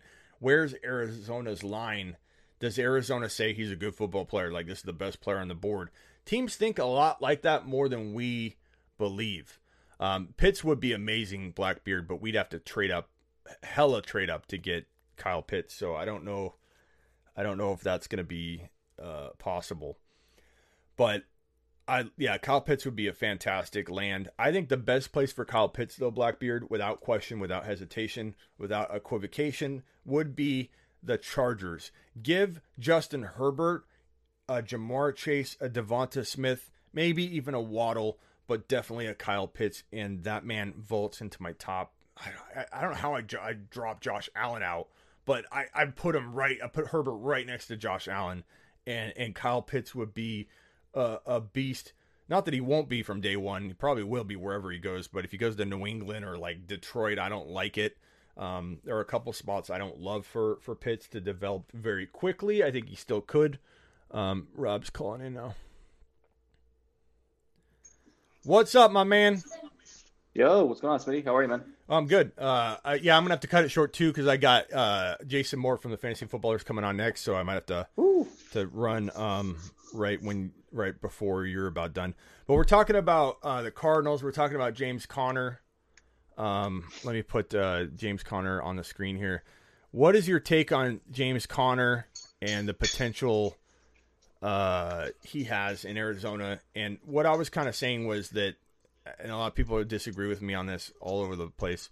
I still feel like the Cardinals are not like out on the Najee Harris poten- possibility. Like draft uh, signing James Conner certainly reduces the odds of them going James Conner or going Najee Harris, but James right. Conner, you know, isn't he's he signed like a 1.4 million dollar deal. His signing and bringing him on does nothing for them to say like, oh, we can't do that now, or now we went a different direction. Like it doesn't work like that. Not when you're paying somebody a, a 1.43 million or whatever it is. Um, and and teams, I was saying before you came on, teams think differently than we do. We we oftentimes think, oh, they won't do this because they have this. Teams will take oftentimes the best player on their board, and when they don't have running back on lock, and Kyler right. protecting Kyler Murray is their absolute number one priority. I'm in Arizona. I know this to be the case. The focal point is keeping Kyler healthy having him mature and take that next step because there's accuracy accuracy issues. There's there's issues with him having to always throw outside the pocket. Najee Harris would help keep defenses a little bit more honest in shadowing him and and allow Kyler Murray more of an opportunity to navigate the spaces on the field that he's good at navigating in, throwing on the run to DeAndre Hopkins. Um, there's just a lot of reason that that Najee Harris, from that perspective, makes all the sense in the world. Tell me your take on Conner Tell me your take on Chase Edmonds and the probability, even though it's lower, of the Cardinals right. looking at Harris if he's there. Yeah, I mean, Ch- Chase Edmonds had about a, a two and a half week fantasy hype run before it was completely shattered, right? Um, and it's it's actually funny that you mentioned the fantasy footballers because they we when we broke the news, uh, their Instagram I don't know who who runs it I think it might be Mike, uh, commented a skull emoji on the post because I feel like he probably thinks that the running back position is a bit of a wasteland in Arizona too. Yeah. Uh, but with all that being said, the position has a lot of value, man. I mean, Kenyan Drake had a up an up and down season, but uh, if you if you would believe that he actually led the NFL in goal to go op- opportunities last year, he had double digit touchdowns. Um, the position is a value, especially when you have a player like Kyler Murray. I think as you mentioned, James Conner is more of a complementary play. I think he makes the team better, but by by no means is he somebody that they're going to rely on for 16 games because James Conner has never finished a full 16 game schedule. So I think the idea of of Harris in the first round, I think it would be a great option for Arizona. And uh, if that happens, however, the backfield just way too messy for us to really love Harris as a value going into the next season. I think I would like Harris there. Um, and, and you make great points about you know Drake doing well, and it was confusing because Drake was like in the top six in the league in rushing yards for a, a string mm-hmm. of like up until like I think it was like t- week ten or something, and he was in the top I think six for rushing touchdowns. He even jumped into the top four at some point deep into the year. And it was like, oh, but yeah. the guy's like at the bottom twenty something and running back stats uh, from a fantasy perspective, and it was like it was it was one of those things where efficiency was really bad. The TDs kept salvaging his weeks, and I was big on Kenyan Drake. Like I had content all over the place, so that is one of my bigger misses on in 2020. Um, right, and and so I'm a little skeptical of their willingness to utilize the running back properly, no matter who it is, because Kyler, the way Kyler plays, a lot of times the running back isn't looked at as as an option like it probably should be because he's rolling out a lot. Um, it's hard to throw to the running back when you're on the run, and and he throws outside the pocket so much because he there's talk about him not seeing over the line. He's comfortable outside the pocket. He needs to be more efficient. So if a running back does go in there, it needs to be somebody that can run the ball like 20 times a game. And if the Cardinals are moving the ball down the field and they're getting first downs and they're effective, they can still have the same kind of offense they have and just have more production on the ground. So out of all the running backs that we're talking about, like Etienne, I love, but they don't throw enough. I don't know that I want him there because Etienne's the best receiving back in this draft class. You want him somewhere where he could catch footballs.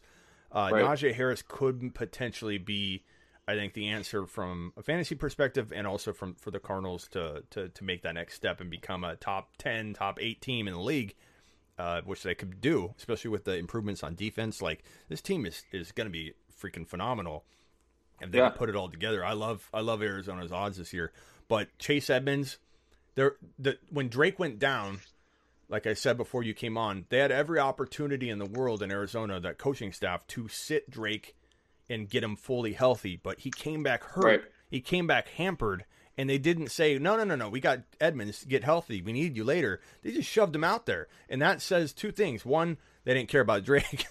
but two, it also said they didn't care about Edmonds because they would have leaned on him at that point had they needed him and they wanted a healthy running back in there. And so for me, I don't think they trust Edmonds, even though they say they did. And look what happened. They brought in conner conner's learning a new system. conner's very injury prone. Right. Conner isn't somebody you're going to rely on, right? So if they don't bring in another running back, which I 100% think they will, even if it's late in the draft, like a Chuba Hubbard, uh, Jefferson, a Carter, um, a Hill, somebody like that, uh, uh, Williams. There's a lot of running backs that they could bring in. And I'm not saying Javonte Williams, Pooka, or whatever his name is. Uh, right. L- little guy. But they could bring in a bunch of those names later, and then it cloudies it up, and maybe that's the player to grab weight, and then maybe the rookie, uh, you know, climbs up because like Chuba Hubbard there, he probably have very little. It'd be very very low entry point um, cost to get him because people would be scared to death of that situation. And that, I don't see value in Conner. I don't see value in Edmonds at their ADPs, which are, are looking pretty high to me. Well, I think their ADPs are both going to fall, right? And yeah. let's just play out a scenario where they don't address the running back position. You go into the year with James Conner, Chase Edmonds as their starters. Chase Edmonds' value comes specifically as a PPR option. He caught 53 passes last year, which was seventh among running backs, right? He was only one reception behind Austin Ekeler, one reception behind uh, David Montgomery, 400 receiving yards, four receiving touchdowns. So I think I think they use James Conner as literally a replacement of what they had with Kenyan Drake. So I think that's kind of the one-two duo, kind of what we saw a lot last year. Which for fantasy owners, it's kind of a lot of unpredictability, and a player can go off one week, and it's just it's just something that you really are not going to want to trust on your RB two. But I wouldn't mind taking a gamble on either of those guys as a bench player to eventually fill in as kind of a rotation flex play. Yeah, I hear you, man. Um, another another topic that we're talking about, um, Mike Davis. What do you think about Mike Davis heading into 2021? Phenomenal Ooh. year overall, considering he only played, uh, uh, what was it, uh, 14 game, or I'm sorry, uh, it was 15 games, but there were two games in the middle of the year that McCaffrey tried to come back. Uh, week one, he wasn't used at all. Week two, he got one carry. He did have good receptions and total and yardage totals, but you know, you look at it, it's really like 12 or 13 games that this guy got the full go. He only averaged Right. 3.9 yards per carry, but he had 10 total touchdowns, about a thousand total yards. Going in at 28 years old, I believe. Not great for dynasty that he's that old, but you know, low mileage. What do you think about him from a dynasty perspective? And what do you think about him from a redraft 2021 only perspective?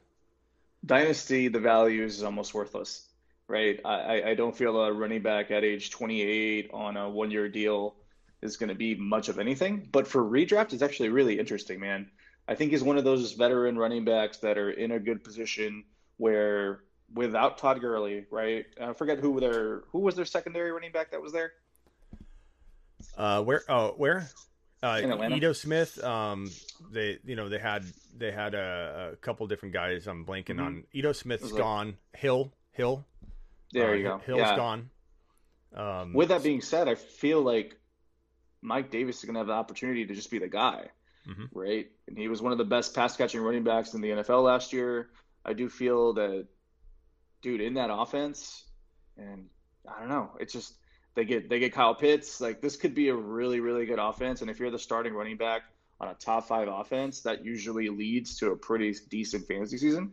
So give me Mike Davis in the seventh, eighth round. Will they I'll run him enough though? Because everyone thought Todd Gurley was going to be this, you know, beast in Atlanta. Everybody, you know, keeps Eh. kind of counting on Atlanta to be a good landing spot for running backs, but like I don't think anybody's really looking at it. Like, do they really? Are they really going to produce an elite running back? Or I like him. I was telling everybody before you came on that that my favorite place to draft him or favorite position or or viewpoint to draft him would be in a league where you go like wide receiver, wide receiver, and then like Kittle or something, and you Yeah. you haven't drafted a running back yet, and then you take like whether it's Monty or Clyde with Mike Davis, and then all of a sudden you got yourself like a really crafty gamble Solid that pair. if it doesn't work out, you have other guys you could throw in there. Yeah, no, I, I get what you're saying, man. No, Todd Gurley did not do well, but from a fantasy perspective, for a good portion of last year, he was very serviceable. You know, he was that guy that would just get you 12 to 15 fantasy points because he would find the goal line on occasion. But he did carry the ball 195 times, man. If you tell me that Mike Davis is going to get 195 attempts, like I'm, True. I'm, uh, I'm, I'm down.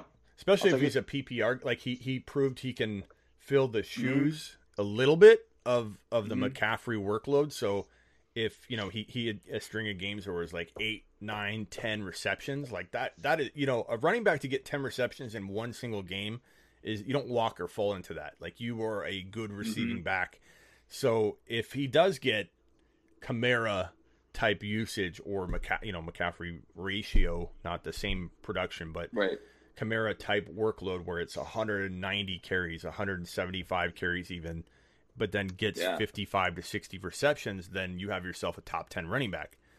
So I, I'm Yeah. agree- I'm in agreement with you. I think it's a crafty running back too, but you have to be deploying an interesting strategy, in my opinion, or you're really putting yourself in a position to like if he's like if you're making him your running back two and you don't have a stacked wide receiver core um, or you didn't do something crazy where you got a tight end or like that is a very risky play unless it's a very deep play like a by design It is. I feel like you and I are one of some of the only people that end up gambling in that way.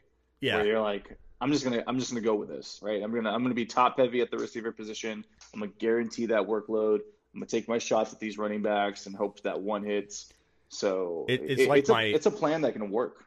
it's like my three-headed monster approach that that failed miserably last year because Barkley went down, McCaffrey went down, but I always find that like with that team, I've, I had Watson, who I traded for Josh Allen to Right. get rid of that whole risk, and I gave up a first rounder, future first rounder, but I had Watson, I had Barkley, McCaffrey, Kamara, and like Hollywood Brown, and that was it. Like I Conley, John Brown, Right. like garbage wide receivers, and and people that don't like taking risks like we do, or the challenge of building a team like that and finding the James Robinson at wide receiver, finding these up and coming guys.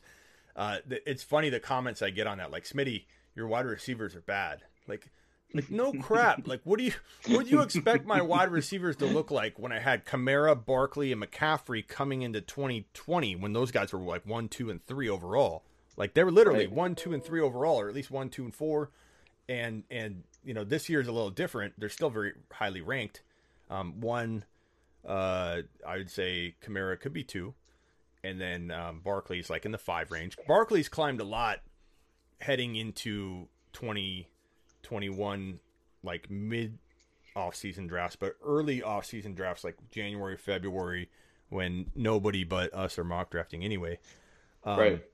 He was going like at 9, 10, and everyone was scared to death of him. And and last year when he went down, what was it? Week two, week two, we went Yeah. down Yeah. when he went yeah. down, I had so many people. Um, shameless plug, uh, which you can't see. Whoops, no one, no one's sitting there. HeySmitty.com, shameless plug, but at my service, HeySmitty.com, I had a ton of people that would be like, "Hey, do I get rid of Barkley for?" And, and I mean, insert like third round type talent. I'm like, you need to like totally back away for a whole year and understand that you, Right. you know you could trade him, but trade him at the right value if you want to compete this year. But time heals everything, and this guy was nowhere near anybody's top ten in dynasty right after the injury. But they slowly climbed back up, and now he's right back in the top five overall in a lot of early mock drafts. And that's the nature of, of injuries, man. You got to like take a step back before you overreact when a guy goes down because he looks good. Everything I'm hearing, the dude is you know firing on all cylinders. He's doing some amazing workouts where he's like literally lunging with his leg up on a bench and vaulting up as high as he can and landing on that leg. Like the one thing about Barkley is his thigh strength and knee surrounding knee muscle strength is so tight that that joint is going to be more sound than anybody else's joint that's Yep. ever recovered from ACL surgery at the NFL level. You mark my words, he's going to be he's Yeah. going to be trusting that leg more than most people. Well, I mean, uh, does he have a Adrian Peterson type of recovery season where we see a 2,000 yard rushing season after an ACL? Um, I think we could. Uh, you know, whether whether he's He's, he's the guy that's capable. Yeah, whether he's injury prone in general to get hurt again, and and keep in mind that coming off of ACL injuries, there is a comp- compensation concern that causes like a hamstring injury. So Mm-hmm. a lot of times that'll happen. So it wouldn't surprise me uh, if he had a hamstring issue and then he was like hampered for half of a year and it like was a, a disappointing comeback. Oh, that man, could knock, happen. knock, but- knock on wood.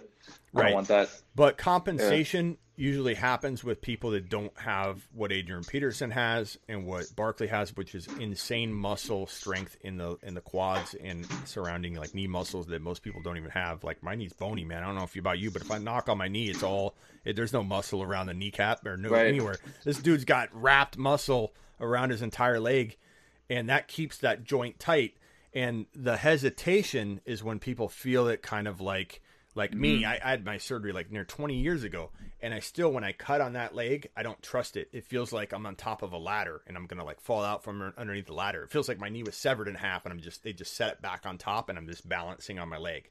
That's how my Well, dude- ACL feels. Remember, um, well, soccer players, right? So they're they're cutting at at a crazy rate during any game. So professional soccer players have these like bulked, yoked out legs with tons of muscles that prevents these sort of injuries from happening.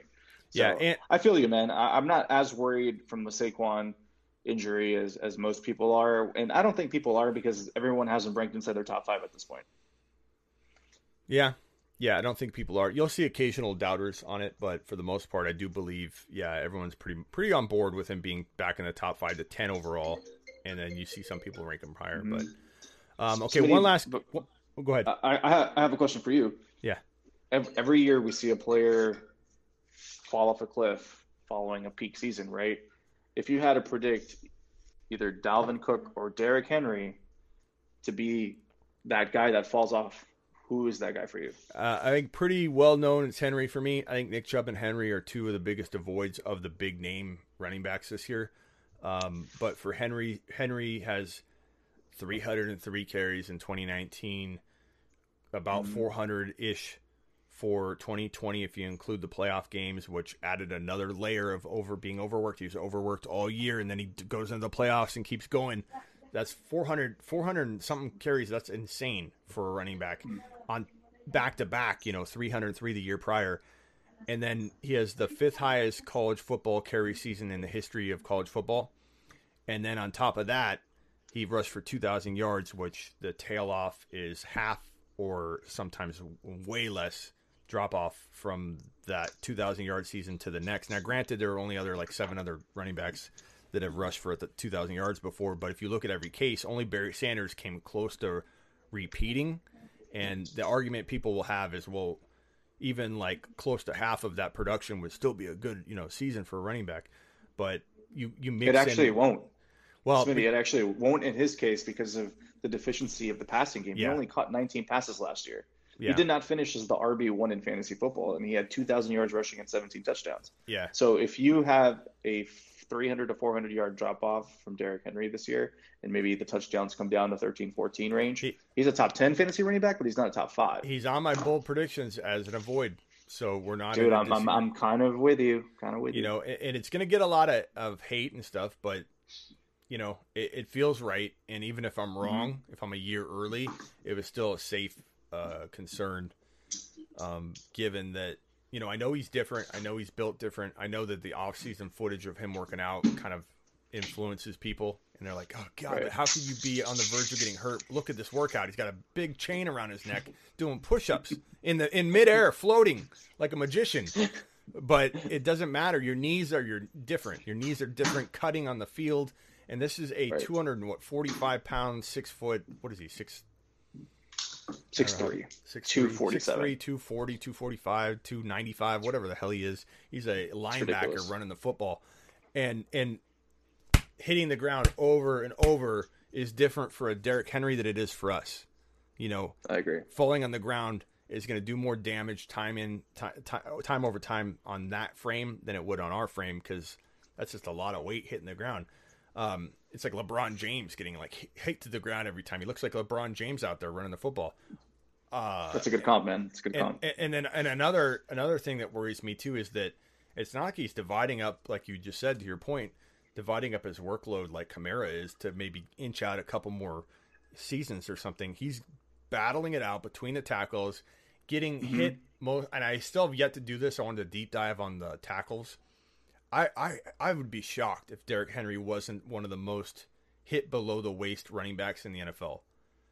You know, because He's gotta be. He's got to be. Like I will. I, I still have yet to go into the stats, Just- so I'll admit I'm wrong if I'm wrong. But he's got to be because Well, well, dude, just logistically, right. just, But on top of has to be it. on top of that, on top of the height and everything, like who wants to tackle him? You know, from the That's waist up. So he's got it. So that right there, the odds of him getting like a knee injury from from that alone, like add it all in, and it's like there's like three red flags, and I'm I'm out once there's multiple red flags, and you know, like Clyde, a guy I'm still high on in Clyde. If I was worried about Clyde be getting hurt or something, then Clyde would have multiple red flags. Clyde's got one huge red flag, which is usage, and he's got to overcome that. But his ADP, I think, offsets that a little bit. So no one's safe from me, you know, labeling them as an avoid if there's multiple like concerns and red flags that are separate. So right. Henry's got I'm with him, of man. Uh, before I leave, I'll, I'll end this with one more thing. Alvin Kamara finishes the RB one in fantasy football last year. He didn't crack a thousand yards rushing. Just as a perspective, right? Derrick Henry finished third, Yeah. but Alvin Kamara didn't need a thousand more rushing yards to finish number one. His production came from the red zone and as a, as a pass catcher. So. Uh, Yep. It's it's a good it's a good conversation, man. But I appreciate you bringing me on, Smitty, and I'm excited to see uh, your your interview with uh, Jason. Yep. I appreciate you, man. Man, everybody go follow my boy Rob at, at uh, Fantasy Football State of Mind. Um, yeah, right above his head. He's got 49,000, something like that. 45, hopefully 49. 45 so far. 45,000 people can't be wrong. Go follow him on IG. And uh, we'll see him next Tuesday. He's usually our Tuesday uh, edition. So appreciate you coming on, man. It's bro, it's Thursday, but I appreciate you. Thursday. Appreciate you, Smitty. Whatever. Tuesday and Thursday show. Later, man. Later, man. Our Thursday guest, I'm sorry. So next up will be uh, Jason Moore from the Fantasy Footballers. He is coming on um, in just a, a few minutes here. Uh, and um, let's see, I'm going to put that up here. So Jason Moore, the Fantasy Footballers. So he's coming on next. I'm going to put that right here. And uh, I'm going to take a short break real quickly. Leave that right here for you. And let me put an overlay on here so that you guys know that he's coming up real quickly. Whoops.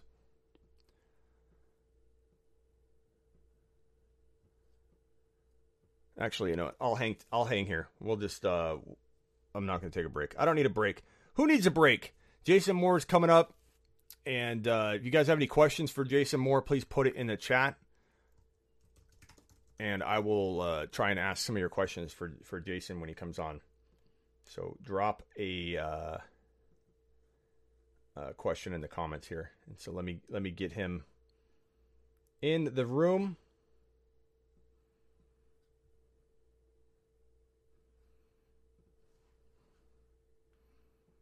And send him a little. I'm gonna put a little some little tunes on while I, I do a little little little break. Don't go anywhere. Jason Moore's coming up right now.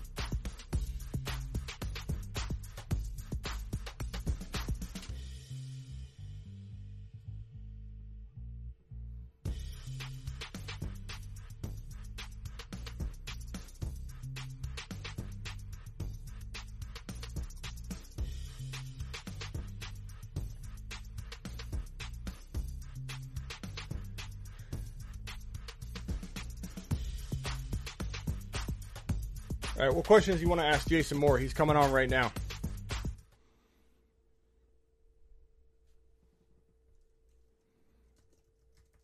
Let's talk rookie running backs with him. That will be topic number one.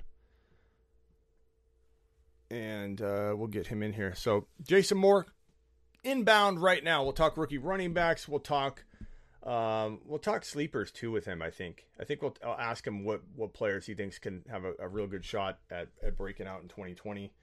Um, maybe we'll talk about a few guys have, uh, that he's worried about too. Um, I could ask him about Henry. We could ask him about uh, Zeke Elliott. What are his thoughts on Zeke Elliott and these rookie running backs? I think that will be some of the, the good questions. Ask him if his favorite QB of all time is Philip Rivers. Okay. I'll, I'll see if I can squeeze that in, bro. I don't know, Leonardo. You got something better than that? Philip, you want to talk? You have Jason Moore from the Fantasy Footballers on, and your best questions about Philip Rivers? Come on, bro. Is that his favorite quarterback?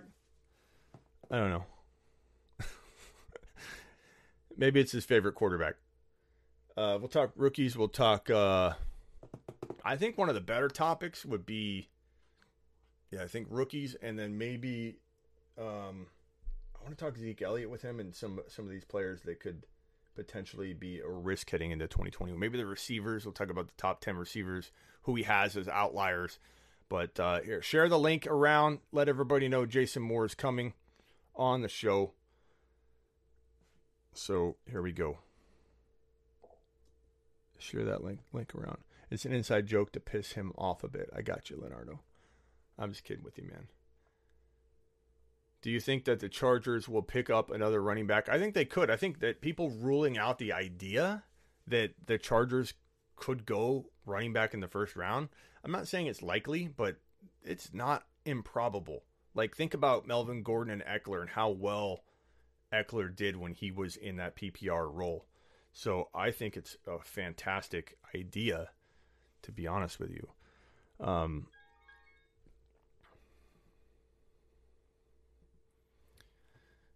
Jason Moore, ladies and gentlemen. Jason, we're live. All just right. so you know. What's up? What's up, man? Nice to finally get you on the show. I've had uh, your counterparts on. They did a fantastic job. People loved them.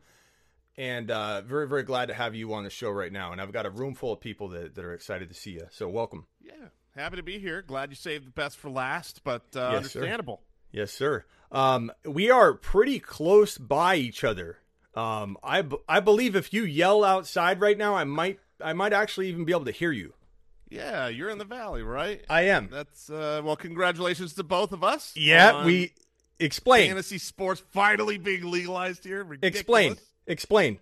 So, uh, you know, like a lot of states, uh, Arizona is one where you can't play DFS, um, and that's been a long-standing battle. Uh, Stacy Stern, who's you know one one of the leaders uh, of the FSGA, she's local from here, and she's been spending years and years and years trying to get uh, legislation passed. We, the the ballers, have gone down to the the local senate here and and been uh, participants in years past to try to get legislation passed.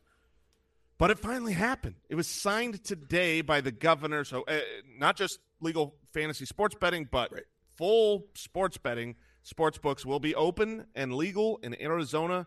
I never, I genuinely did not think that would. I mean, I mean, eventually, you know, five five years down the road, but I did not think we'd be here this quick, and that that'll be in place for 2021 NFL. Oh my God! Yeah, I've I've reached out to a couple of the daily fantasy sports sites, and and the typical I think time frame to get it launched and working on their systems is about a one to three month time frame. So just to let people know, if you are in Arizona, and you know you're, you're wondering when can you actually participate, but man, we've been at a disadvantage because you know it's hard to crank out content the same way on a DFS level, you know, to the to the to the likes that we like to crank it out with the efficiency and and accuracy when you literally have these limitations that are sitting in front of you. So it's going to open the door to to the ballers, to my show. Uh, opportunities are going to be through the roof, and I'm I'm so excited, man, to be able to to not just go like fly a, a drone over with my cell phone over the border of a state and make a bet and fly it back. Like I can actually place a DFS bet and cash it out in my own name. Yeah, that's that's that is the the thing I'm I'm excited about. You know, we we talk uh, hypothetically, we give the advice on on certain things. Now it's like I I want to do this. You know, we've in years past with uh, underdog or previously draft. You know, we I, I've played a you know a million best balls, but I can only play in the ones that when I'm traveling. Uh, you know, I entered the league even if I don't start it for a while when I was in New York or whatever. Yeah. Um, now, goodness, my Yeah. my amount the amount of best ball leagues I'm going to play is probably too many. I mean, I'm I've, I'm going to have to create some spreadsheets to track that stuff. I'm thrilled. The best ball drafts, I'm gonna get in those like crazy. I'm gonna do a ton of mock drafts on those, or not mock drafts, best ball drafts, like all off season long. So as soon as this opens up, man, I'm gonna be, I'm gonna be live all the time doing these. Um, so yeah, congratulations to us, Arizona. It's long overdue. Uh, how many states are left not being able to to bet on daily fantasy? Um, you know, I I don't know the exact number for daily fantasy. I know for the sports gaming, since that was ratified in the Constitution, 26. We are now the 26th um, country or country state, but including Puerto Rico, uh, that has now passed legislation. That's awesome, man. I- I'm I'm so so pumped. Um, so you know we have about uh, uh, 55 minutes left in the show. You can jump whenever you need to. You can stay as long as you want to. But one thing I was gonna touch on right out of the gate was some of the rookie rankings, running backs, wide receivers. Um, who is it possible in your mind that the Arizona Cardinals, we're both in Arizona, still might potentially throw a curveball and and and draft Najee Harris? He was someone I was pegging uh, to get taken by the Cardinals. Or, you know, not not not like fifty percent odds, but like you know 30, 40 percent chance that they want to give Kyler Murray a little bit more room to to squeeze outside the pocket and throw on the run to to Hopkins uh, without having you know defenses completely keying on him. And I think Harris would be a wonderful addition for this offense. But do you think that signing a James Conner number one completely eliminates that, or do you think if he's on the board, they they still would take it and they're paying Conner you know only one point four or whatever? And what's your take on the backfield in general? Yeah, I, I don't think that signing James Conner completely rules out the Arizona Cardinals from being able to draft a running back, but it it probably is the tiebreaker that will put us elsewhere. Like if Najee were to fall to us in the second round, yeah, I could see them saying, "Well, we did not expect this to happen. We can use our second rounder," but I, you know, I don't anticipate that happening. Um, and if you know we're staring down Javonte in the second, like that uh, versus you know a cornerback that we need, if we didn't do that in the first round, I I would expect us to rely on James Conner. As far as the outlook of the Cardinals' backfield, um, one, I you know, a lot of people have been like super Chase Edmonds this whole offseason. He's going to yep. be the guy. I've never, you know, we're we're both in Arizona. I've never thought that he was going to be utilized in that fashion at all. So I've never viewed him as this huge top end talent for for drafts. However, the signing of James Conner is about as good as it gets for him because if someone were to come in uh, and and now has, you can't be much better than a super affordable running back who played poorly last year and is plagued with injuries. So I do think you know uh, Chase Edmonds ADP will drop, and he could be a real value in in drafts now because of James Conner. Yeah, I think they do ultimately go running back at some point, whether it's you know Hubbard falls to him at a crazy value or like they they go another direction. But I think there'll be a rookie in there at some point. But I, I agree with you; the odds go down tremendously that they would take Harris and people were really against it anyway before that, saying that's not going to happen. But I just felt like if I'm in control of this offense and I'm trying to get Kyler Murray to that that next level, I feel like that would be the difference maker for him. Um, and defense is already much improved. Uh, you know, obviously we need a corner. I think Farley or or Surtain, if they fell, would be good options for him in the first round anyway. But um, what what's your take on Harris versus Etienne, Etienne versus Harris, or are you a Javonte Williams believer because if he landed in the he's the guy I think out of all these players could go right to 1.1 even though he's like right now 1.5 1.6 1.7 like it's crazy that landing spot could do that for him but what's your take on these three? Yeah th- those are the big three for me as well as for everyone. Um, I think where myself I know uh, my co-host Mike uh, are completely in sync on this but not everybody is. I've seen Najee talked about as the third best uh, back by people that I really respect, which is insane to me. Uh, Najee is so far and away the best prospect to my eyeballs, to what I look for. Uh, the knocks on Najee to me are he's older, which is legitimate, right? You get a year less of value if you're in a dynasty league. Um, eh, you know, a lot of times people knock the four year uh, college athletes, which is more fair in, you know, at the wide receiver position. Um, and also less fair if you're at Alabama because you got to wait. I mean, it's it's an NFL factory. So if you want your turn as a superstar college player, you're going to have to wait um, for that to happen. So I, I don't knock him really for either of those things. I think he's a complete back. He has everything I look for on film. And my favorite trait when I'm looking at like not not just a a weapon out of the backfield, but like a true I want this guy to be dominant in fantasy football at the running back position. What I really want to see in college is the inability of defenders to tackle them. If it's one on one, if it's a one on one situation, okay, how many of those come up in a in a college game where it's like, okay, he got in space and now it's one on one. Will he break this tackle or will the defender get him? I don't ever remember. I don't ever remember seeing a solo guy just. Yep, no, he beat Najee on that play. It's like it's a village at the end of every play taking down Najee Harris. I love that in college. I think that's going to translate. What's a better landing spot for running back, Miami or Pittsburgh in your mind? I think it's Miami. Um, the Pittsburgh offensive line obviously had problems last year. It seems like a team more on the way down versus a team on the way up. Those are two of my favorite landing spots, though. I think both are great ones, primarily because what the coaching staff has shown us is that they want a guy. They want someone who's going to be a three down back. They want someone who's going to be on the field all the time, someone that's really going to control uh, the offense from the running back position. And I love that. I mean, that James Robinson last year was unfathomably great for fantasy. And primarily it was just because he got everything. He was 90% of the running back touches and snaps. Um, and if that's happening from any team, uh, we saw that for years, obviously, with Lev Bell um, you know, in, in Pittsburgh and last year, it didn't it didn't matter who it was. If it was itty bitty Myles Gaskin, if that's the guy up, they're like, okay, you get all of the work. Oh, you're injured and we're going to Ahmed. okay, you get all of the work. So if either of them spend high capital on a running back, they will be a three down workhorse. What about the Jets? You like the Jets like third or fourth in line, or probably uh, fourth in line. Uh, the Cardinals, I, I, would still say, if they were to take someone, there's a lot of opportunity on a good offense. The Jets, a lot of opportunity, mm, not a, not you know, not a great offense yet. And uh, obviously, you're going to have a rookie quarterback there, so that's not going to be super helpful. See, I love I love that because uh, you you know I I feel like everyone thinks I'm biased because I'm in Arizona, but I, I, really do see the value in in taking a running back. But you, but the odds again are probably a lot lower than than I want them to be. Um, okay, so let's let's play a little game here. So. Uh, if the Jets are your fourth favorite landing spot, let's say Najee lands with the Jets, but Etienne lands with the Dolphins, who's your number one rookie running back? Etienne lands with the Dolphins and Najee with the Jets. That is that is re that I don't want that to happen.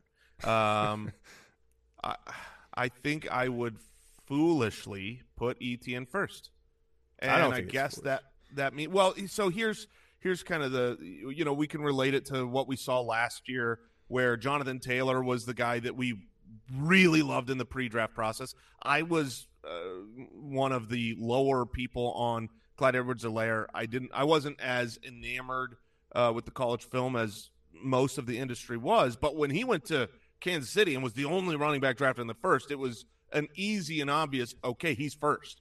Um, I'm going to take him over Jonathan Taylor for sure.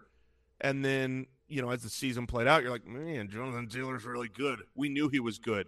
Um, the difference, though, is the Colts were still a good team, and I'm not sure that the Jets are going to be a great team. So I would I would probably still have the same logic I used last year and put Etienne ahead in that situation. I love Etienne. I think he's the best pass catching back in this draft. Um, and you know he needs to find a good place that will cater to that. And you know there's some risk I think to like he feels like he has way, like more upside in my opinion, but more risk.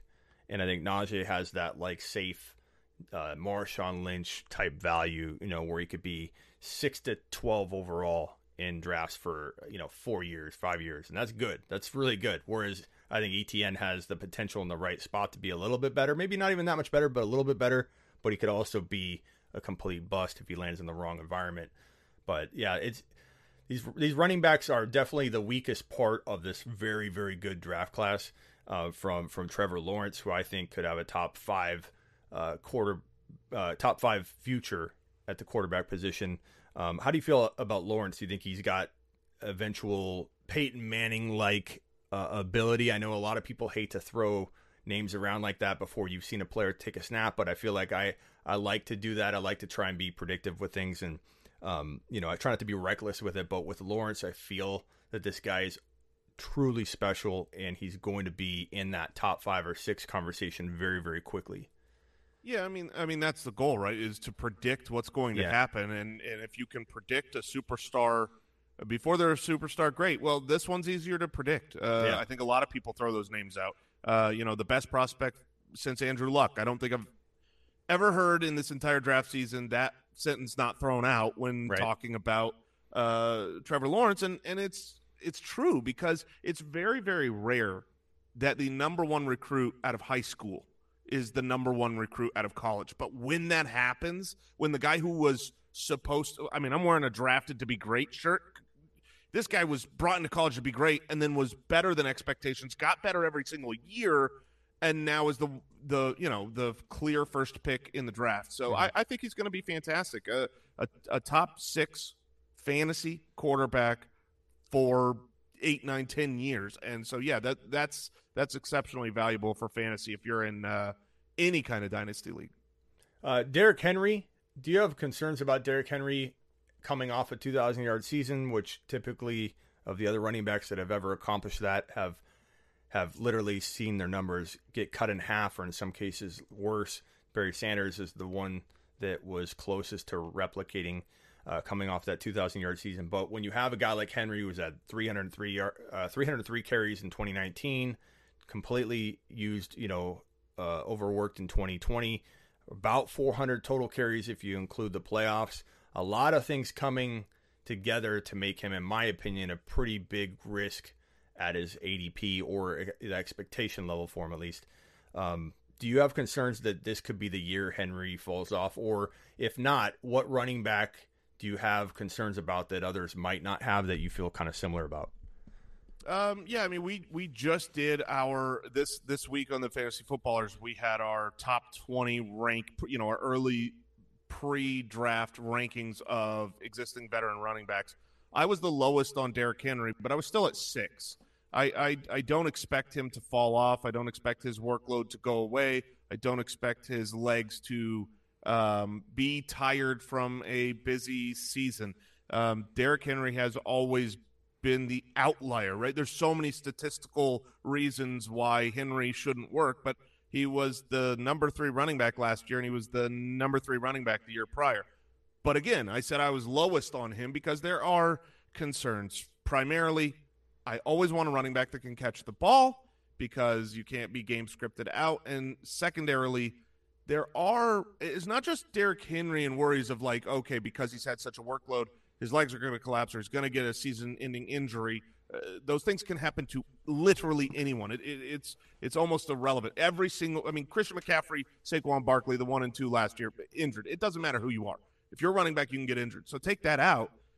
The team, the offense is so shallow. If AJ Brown gets injured, th- th- I mean, that's going to be bad news. You saw that even when they had Corey Davis last year. Um, the first three weeks of the season, Derrick Henry wasn't this awesome guy when AJ Brown wasn't there. He was a running back 14 week one, wasn't in the top uh, 24 running backs. I think he was running back 36 in week two. So, um, yeah, there are concerns for, and you you you lost Arthur Smith, so there's concerns to me of the Tennessee Titans and the offense in general. Um, but I, I still I'm not betting against Derrick Henry. It's just if I'm up at the top of a draft and I'm looking at other great options at running back, I will probably side with the other guys. I that's, that's exactly how I feel. Um, I, there's always what I call a line in the sand where a player goes from avoid, avoid, avoid, flips on over to a, a value grab, and I don't know where my line in the sand, to be honest, is with Henry. Um, probably a lot lower than I'm willing than, than he's ever going to fall to. So I feel like I'm I'm I'm most likely going to be a guy that doesn't own a single share of Derrick Henry in redraft. I own him in one dynasty league. Um, Let me ask you two names that, that came up on the show. I'm I'm curious if you take Derrick Henry or these guys. Uh, Ezekiel Elliott, because he he's in the same boat where it's like I don't know I don't know how I feel about him because anybody with his kind of mileage is not relevant anymore. Like he has mileage that's crazy. And you know, a guy can look good. Like Derrick Henry's, you know, it's so influential when you see chains hanging around his neck and he's doing push-ups, and you're you're not thinking, oh, you're oh, he can't he can't get hurt. But but knees they break down. Um, uh, Terrell Davis had talked about it before when he saw Todd Gurley running. He said Todd Gurley's done, um, and it's because he knows. Terrell, Terrell Davis said that there was a game he knew when his knees were just not going to cut it anymore, and it was in the middle of a game, and he still was doing pretty well the rest of the game, but he knew it was his last real solid game. Like your knees can only take so much. A running back's different than any other position, and at some point it it happens quick. It happens so fast, and Zeke Elliott already looked inefficient at times, and you could you could play the whole like you know well, Tony Pollard comes in, change of pace, different defensive scheme, does well. Very explainable why a backup could look better than a starter at times.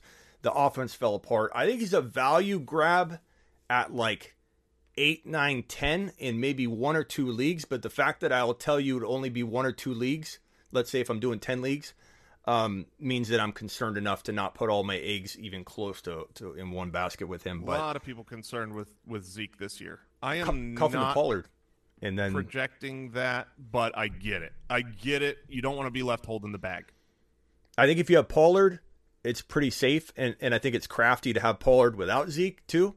Um, but I think if you have Pollard, it's safe enough to deploy in a redraft. But in a dynasty, I don't want any part of what the the cost of entry is. You know, I'd rather go after wide receivers or something because right. And You'd that's the thing. Trade a Zeke for a Chris Godwin if if you could find someone in your league willing to do that. Uh, you know, I don't know about Godwin because I feel like he's a lot like Odell, like very talented. You're, but will, will you're, we ever? you're ruining my piece over here. I- you're yeah. ruining it, Smitty. Uh, back behind the production uh, desk over here is Brooks, who's listening in. Don't do it. He has Zeke, and I have offered Chris Godwin for Zeke, and he should be taking this deal. And you were supposed to back me up on that and say, yes, Brooks, trade Zeke for Godwin. Well, no, Um, let me put it- let me put it this talking way. Positive about Godwin. We're not talking about Godwin. Let me put it this way: I feel they're very, very similar. Like there's a lot of risk for both of them, and I don't know that we'll ever see what we need to see out of Godwin um, to be that you know wide receiver one that we've been waiting for, like Odell. Odell is talented, but we'll never, you know, we don't know if we're ever going to see it, him him produce. But I will say that if you need a wide receiver or you need a running back, that would be a darn even swap with the same kind of risk, I think, on both sides. And Godwin's younger, so if you're in a dynasty, it does make a little more sense.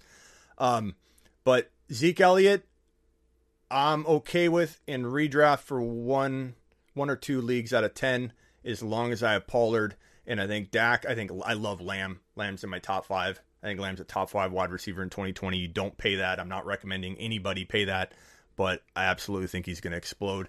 And Zeke might have one more year squeaked out of, of top five to six running back production. Maybe. Could be. Possibly. Uh, who's the other name? Uh, the other name was Aaron Jones. I don't know how you feel on Aaron Jones versus uh, Derrick Henry. If you're in a redraft league, which way you'd go uh, there? Um, probably, man, in a redraft league, I feel there. I'd probably go. I would definitely draft Henry higher if push came to shove, but it might be like uncomfortable for me to actually do it because in my gut I will want to go Aaron Jones. So I think I would trade down and take Aaron Jones, but get value out of that. Um, Aaron Jones was such an interesting offseason uh, move because here he is. He's going to free agency, right? One foot out the door. Everybody thinking he's gone. AJ Dillon's the man. Everybody overdrafting AJ Dillon, not thinking that coming back was a, a good possibility. And had he gone somewhere else, I would have been all out. I would have been completely out because here's a guy that has trouble staying healthy. He is touchdown dependent in a perfect environment that gives him what he needs in order to stay healthy, and he's going elsewhere. And the best thing for Jones was to return. We know what we're getting with him. We know the production we're getting with him. And Aaron Jones is top five running back upside. But the problem with him is the injury risk. Um, I, I had him on my bold predictions, Jason, the year he broke out, and it was because he came in with his nutrition on point. He was completely ripped. He took the offseason seriously. So, depending on how he looks and if he's taking care of himself, I don't know if you know, if you have any insider information for me on it, but that will determine about how high I go on him because he's so injury prone. And, and I would have been out because he would have got more work somewhere else trying to make up for not getting that touchdown production. But Chase Edmonds smells a lot like that situation because, you know, here's Chase Edmonds, you know, everybody thinking he's starting, he's starting, he's starting, boom, he's not, you know, or maybe he's seeing competition. So I saw a lot of similarities between Edmonds and, and Dillon. Um, what do you, what's your take on those two? On Edmonds and Dillon? No, no, no, on, on, uh, Aaron Jones and Henry. Uh, I, I really like both of them this season. I, I would have Henry uh, ahead. I still think, you know, when, when you go back to back top three and you're dominating, and you're always dominating at the end of the season as well when it matters. If we're talking about redraft leagues, I, I'm not out on Derrick Henry. Um, I, I actually think this year, when I'm looking comparatively to the last couple seasons, I think there's a little bit more depth at running back uh, than in previous years. I'm, I'm looking at you know, 13, 14, 15. I think uh, Chris Carson's my running back 15. I, I like him this year. So it's it's rare. In the past, I've been like, man, if you don't get one of these, one of these four or six guys, it's just it's over at the position. Um, I don't feel that this year.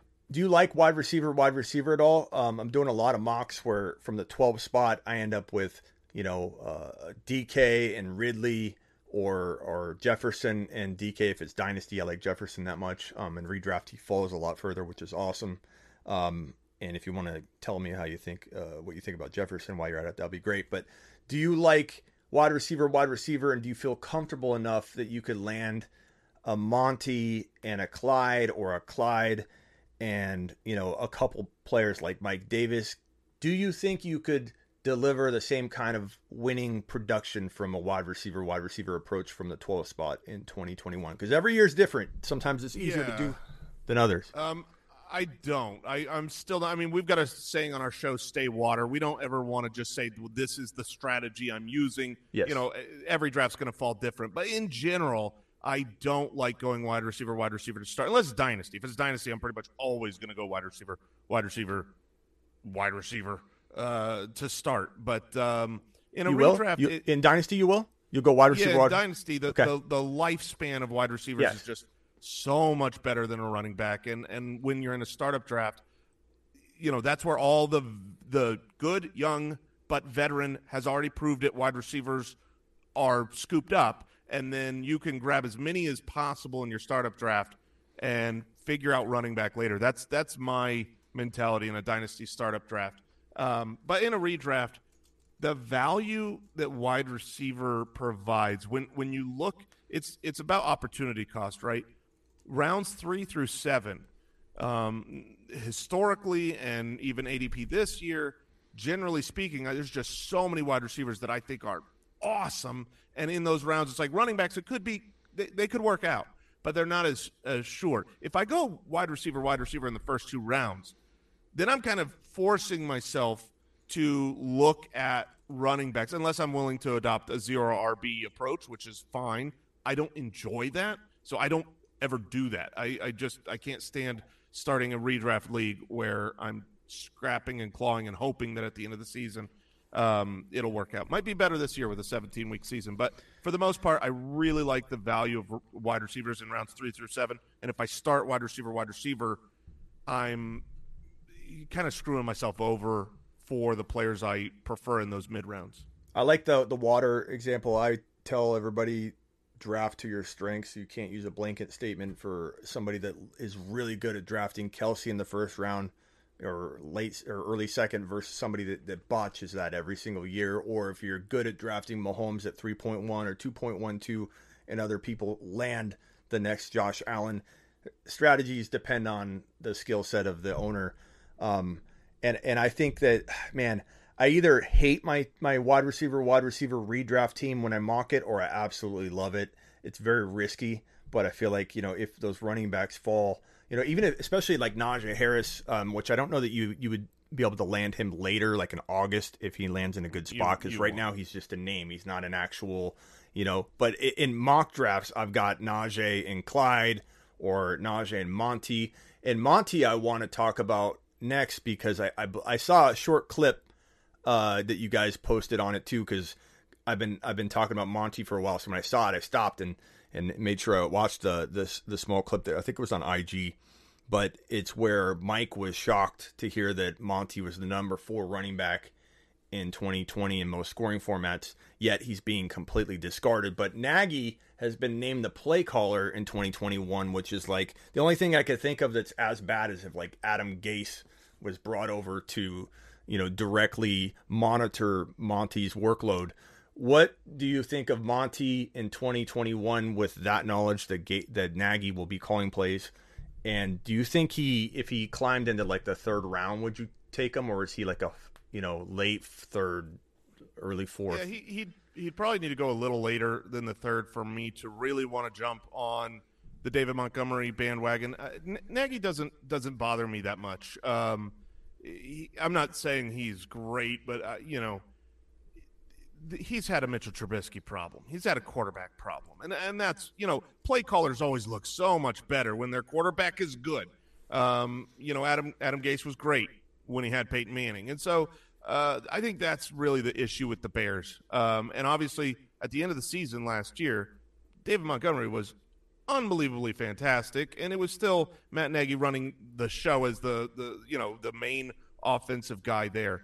Um, my issue is last year what we saw was a real great, you know, a, a perfect storm of losing uh, Tarik Cohen and having the easiest running back schedule through that stretch. You know, you look, uh, you, you had Cohen there the first four weeks of the season, and that's when you had David Montgomery as running back 37, running back 7, running back 39, running back 30 those weeks. then when he was the guy, he was pretty much uh, top 24 running back or top 12 running back almost every single week the rest of the way out. Um, so I, I do think that, you know, with a little bit more competition there, healthier bodies in the backfield, I don't think his workload will be as extreme as it was last year. Yeah, Mon- Monty's tough. I, I, think if I was in a, a, a, wide receiver, wide receiver bind, you know, I went wide receiver, wide receiver, and I needed a running back, he would be a good bet. But I, I certainly am concerned about the workload and the way he felt with Nagy just dragging him down. Um, such a, high expectation we all had for him entering his rookie year. Um, but yeah, we'll see what happens. It's, it's, it's good value. Do you like, uh, and I mentioned him earlier, Justin Jefferson? I feel like out of all the wide receivers, my two favorite to be the most likely, like, and I'll ask you the same question. Give me one or two wide receivers that are the most likely that no one would expect to finish number one overall for all wide receivers. So it has to be kind of shocking. But, you know, Jefferson's not all that shocking. I think Lamb probably is a lot more shocking, but those are my two um, who do you think could be number one that would shock people? Number one overall. So you've got Jefferson and Lamb. Uh, to speak to speak to those two guys, I, I, I love both players. I think they're great. I think they could potentially be the the number one. I I still believe that it will be, and I've actually shifted my my thoughts since the end of the regular season last year. But I I still think Amari Cooper will be the one as far as fantasy wide receiver from the Cowboys on that team. Um, but if we're looking for players who could be the number one overall fantasy option without um, being drafted like that, some players that might come to mind would be DJ Moore, who I think is uh, going to see, you know, with Curtis Samuel gone, the offense presumably better, possible quarterback upgrade might be neutral. Um, and the fact that you know the touchdowns weren't really there, um, he would be a name that I would throw out there. Um, outside of that crazy, uh, un- unrealistic, probably not going to happen, but a name that I think has the physical ability and could have the quarterback upgrade, and maybe just lights the world on fire would be Terry McLaurin because I like that. You know, like you, you, need a little bit of magic. He's got the speed. He's got the physical traits, and now he's finally got a quarterback that, that can get him the ball. He's been a good fantasy option with trash at quarterback, and now you've got a guy who is going to throw a lot of uh, passes far in the air, sometimes to the other team, but all that means is he's going to throw it more. Um, so I, I, I, like Terry McLaurin a lot this year. I like those two. So you heard it, guys. Buy low on McLaurin, buy low on DJ Moore, Jefferson Lamb. Obviously, been beating that drum for a while for all of you, but I like I like all those options as as some very very overperforming players given their ADPs. Um, any any any idea who could maybe do that at the running back position that's not expected to be top five that you could see being top five? At the running back position, we'll say top not, five. Yeah, that's not top five. Who could be top five? Um, let me pull up my running back rankings, and I will I will tell you. Um, and I won't I won't just tell you who I think. I'll tell you who it will be. Um, okay. Get your pens out, the, people. Yeah. Um, at at running back, if I were to pick someone that's how how how far down do you want? Uh, I mean, obviously. Why don't you like pick a, a, medium range that that might not shock everybody, and then somebody a little bit deeper. All right, we'll go me- medium range. I think Cam Akers could okay. could do it. Um, you, saw Todd Gurley year after year be the number one running back in that system. I think the system is better with Matthew Stafford, and he took over that role. Uh, he is exceptionally talented. If he gets that workload that we saw at the very end of the season and into the playoffs, I mean, he could be a guy with a ton of receptions, a ton of uh, rushing touchdowns, and everything in between. So he, I think his ceiling is exceptionally high. Um, and then as far as someone a little bit further down that could possibly finish that high, this is one where it's all going to be about the NFL draft. I know he's going to be drafted later because he was undrafted in the NFL. But James Robinson was already a top like 10 one. running back. And if he escapes the NFL draft without another high capital running back being drafted, and that is a massive if. But if they are saying he is our guy going forward, uh, I think that the offense is going to be certainly better than last year. More more touchdown opportunities for him, and every time you watched, if you just you know, not a lot of people watched Jacksonville Jaguars games last year, but if you did get the opportunity to watch the film, it's just like he's another guy where every time he touched the ball, it was like a a really positive play. Uh, nobody could tackle him on first contact, and he can do it all. So um, he's not going to be a highly drafted guy because of his NFL draft capital and the, the presumption that the Jags are going to be bad.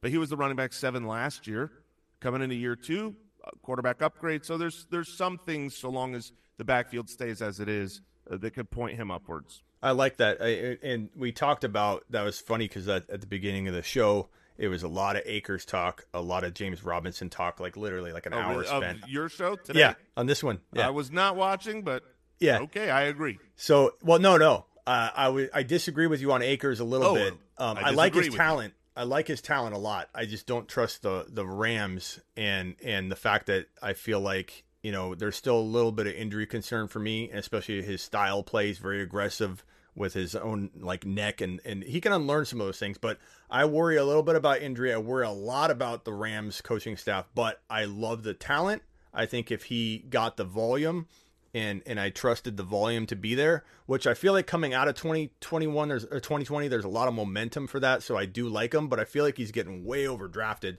So the the the whole conversation that I was having earlier was that at you know I, I see him going at 9, 10, 11 like first player drafted value and it depends on the mock draft you're doing, especially dynasties going that high. And to me, that's just way too high. But I love James Robinson, and I went on a big rant about how everyone's off their rocker talking about how he's an unrestricted free agent. Those guys never get second contracts. Priest Holmes, Arian Foster, there's always outliers, and there's psychology behind this in fantasy football where you have people that doubt a guy like James Robinson because they didn't find him. And they want so badly for him to fail so that they can they can be vindicated in their doubt that they initially had or they're missing him. And James Robinson off of his 14 games uh, was you know a thousand yards 10 total touchdowns. The dude looked really good. 4.5 yards per carry I believe was the stat um, average uh, so give him a quarterback, give him room to run. I absolutely think they're going to utilize him, and I agree with you. He is that top five running back potential. And in dynasty, you, would you be shocked if I told you, maybe you know, that his his dynasty ADP is like in the third round? No, that doesn't shock me at all. I mean, it, it's one of those things where I mean, I just I just touted him, and I can see, um, you know, a, a great future for James Robinson if they genuinely, and I believe they should. If I were the general manager uh, of the Jaguars, I'd be using all the capital you have in the NFL draft on on every other piece. Your your running back room is fine with Carlos Hyde and James Robinson. I- if they do that, I think that he's got a bright future. But you know, you the, the shades of Phillip Lindsay, right? Phillip Lindsay came in undrafted, uh, rookie free agent, and was awesome. Was a was a running back one his rookie year, over a thousand yards, and then it was like, eh, you know, but there wasn't a lot of investment in him. They didn't use him as much the following season. He was okay. Then they go out and sign Melvin Gordon. Now he's not on the team because there's no investment. Um, and this isn't even the regime that really brought in uh, James Robinson. It's not the not the same coaching staff that utilized him last year. So I get in a dynasty startup, I'm probably avoiding James Robinson because those early picks are so important. I want assured wide receivers early in my dynasty startup. If I just light my third round pick on fire and there's too large of a chance that that happens, even if I don't think that should happen, then I, I would probably avoid James Robinson in the third. Yeah, I mean that's what a lot of people share that opinion. I, I just think he's a he's he's in a safe place there. I, I don't like him higher. Um, I actually was shocked at my own rankings when after I heard he was like everyone kept debating it on a clubhouse room I was in, and I went and I'm like, okay, let me mock draft this, and I couldn't put him in the top uh, 24, but I still love like by default love him in the third round. I think I think J.K. Dobbins is another good one that could potentially crack the top five. I think Antonio Gibson would be another one if I had to throw out two more that you didn't cover. And and make no mistake about it, I I, I even said this at the beginning of the show. Akers is capable of it. There's no reason he can't. It just comes down to do you trust the Rams? Um, you know, they didn't use him for a long time uh, until the end of the year. so, you know, my, my avoiding him in 2020 worked out for the most part because by the time he got going, it was a, a little too late for a lot of people. But, um, you know, he's a he's a talented guy, and if he gets the volume, he certainly could could be, you know, five to ten worthy for running backs. I I, I don't disagree with that. Um, Saquon Barkley, and uh, do you got to go? No, no, I'm, Okay. I'm good. We'll we'll Okay. finish this. We'll finish this out. Okay, we got yeah, we got about 19 minutes here. So Saquon Barkley looking pretty good coming off the the ACL injury so far. A lot of film out there of him doing these like amazing lunge jumps and um, I, I have a little experience with knee injuries myself: torn ACL, torn LCL, torn meniscus, torn MCL, tore my patellar tendon off my All at the same time. no, no, Oh, I was like, that was a brutal. No, this is injury- injury. I mean, Yeah, a lot is of in- these are at the same time for Saquon, right? Well, he had all- the, the ACL, the MCL, and the meniscus. all of them were the same time, but the the patellar tendon. Um, Okay. So yeah, I tore all that, but I tore my patellar tendon off my kneecap, um, and so it was like floating in the lower part of my thigh, and I was like trying to push it back in place, like the 10 second rule. I wasn't sure if it was like the Mahomes like out of pocket thing, you know, Oh, but yeah, you know, I up here wasn't a good move. Um, I would have but passed out. so I have a, I have a lot. I'm versed into the injury stuff, but I can say for, with certainty that that when you have a, a quad as strong as Saquon Barkley's, uh, when you have uh, surrounding knee muscles that a lot of other people don't have, your knee joint itself is tighter from the get go. So that's one reason Adrian Peterson had such a good recovery because he trusted his knee. There wasn't compensation involved, uh, like with other players that might not have as strong of a, a leg um, to you know kick off that recovery. I, I firmly believe that Barkley's going to have that Adrian Peterson like. I'm not saying he's going to rush for 2,000 yards, but I think he's going to look like he didn't miss a step or a, a beat at all coming into 2021. And it's so rare to do that. And look at like Dalvin Cook, you look at other running backs, they overcompensate. They oftentimes get hit with like a hammy injury uh, during that season from the overcompensation. But Barkley was, you know, he's been climbing from like nine, eight. He was kind of right around Zeke, where Zeke was uh, a month ago, two months ago. But now he's climbing into the top five overall in redraft. Uh, do you agree with that? What's your take on Barkley? Are you avoiding him? Break that Uh, down. no, no, I've I've got him in my top five running backs, and that means he's probably my top five picks for redraft. Um, there are definite concerns. Um, the fact that it was the ACL, MCL, and meniscus meant that he didn't actually get surgery because you know it was it was an early injury, which is great for a timeline usually, but he didn't get surgery until October. Um, so that pushes his timeline back a little bit. So I believe it's possible that Saquon could get off to a slow start, slower than you want when you draft him top five.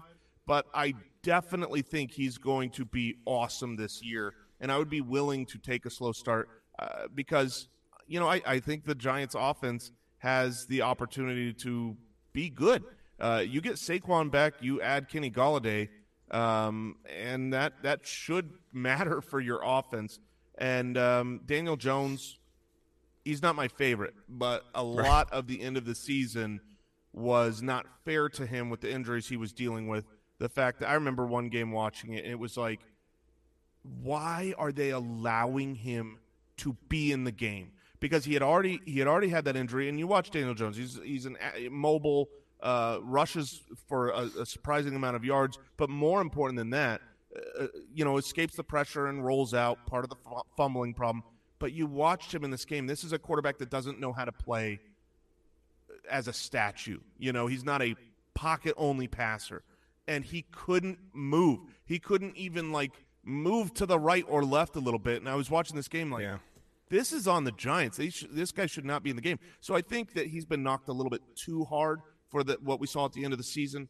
Um, I, I like Saquon. I'm I'm I'm in, but he might be an even better trade for target if he gets off to a slow start at the beginning of next year. Yeah, good point. Uh, quarterbacks. Um, Mahomes, I, I assume is your number one. I like him. I think he's going to be like- good this year. I like him.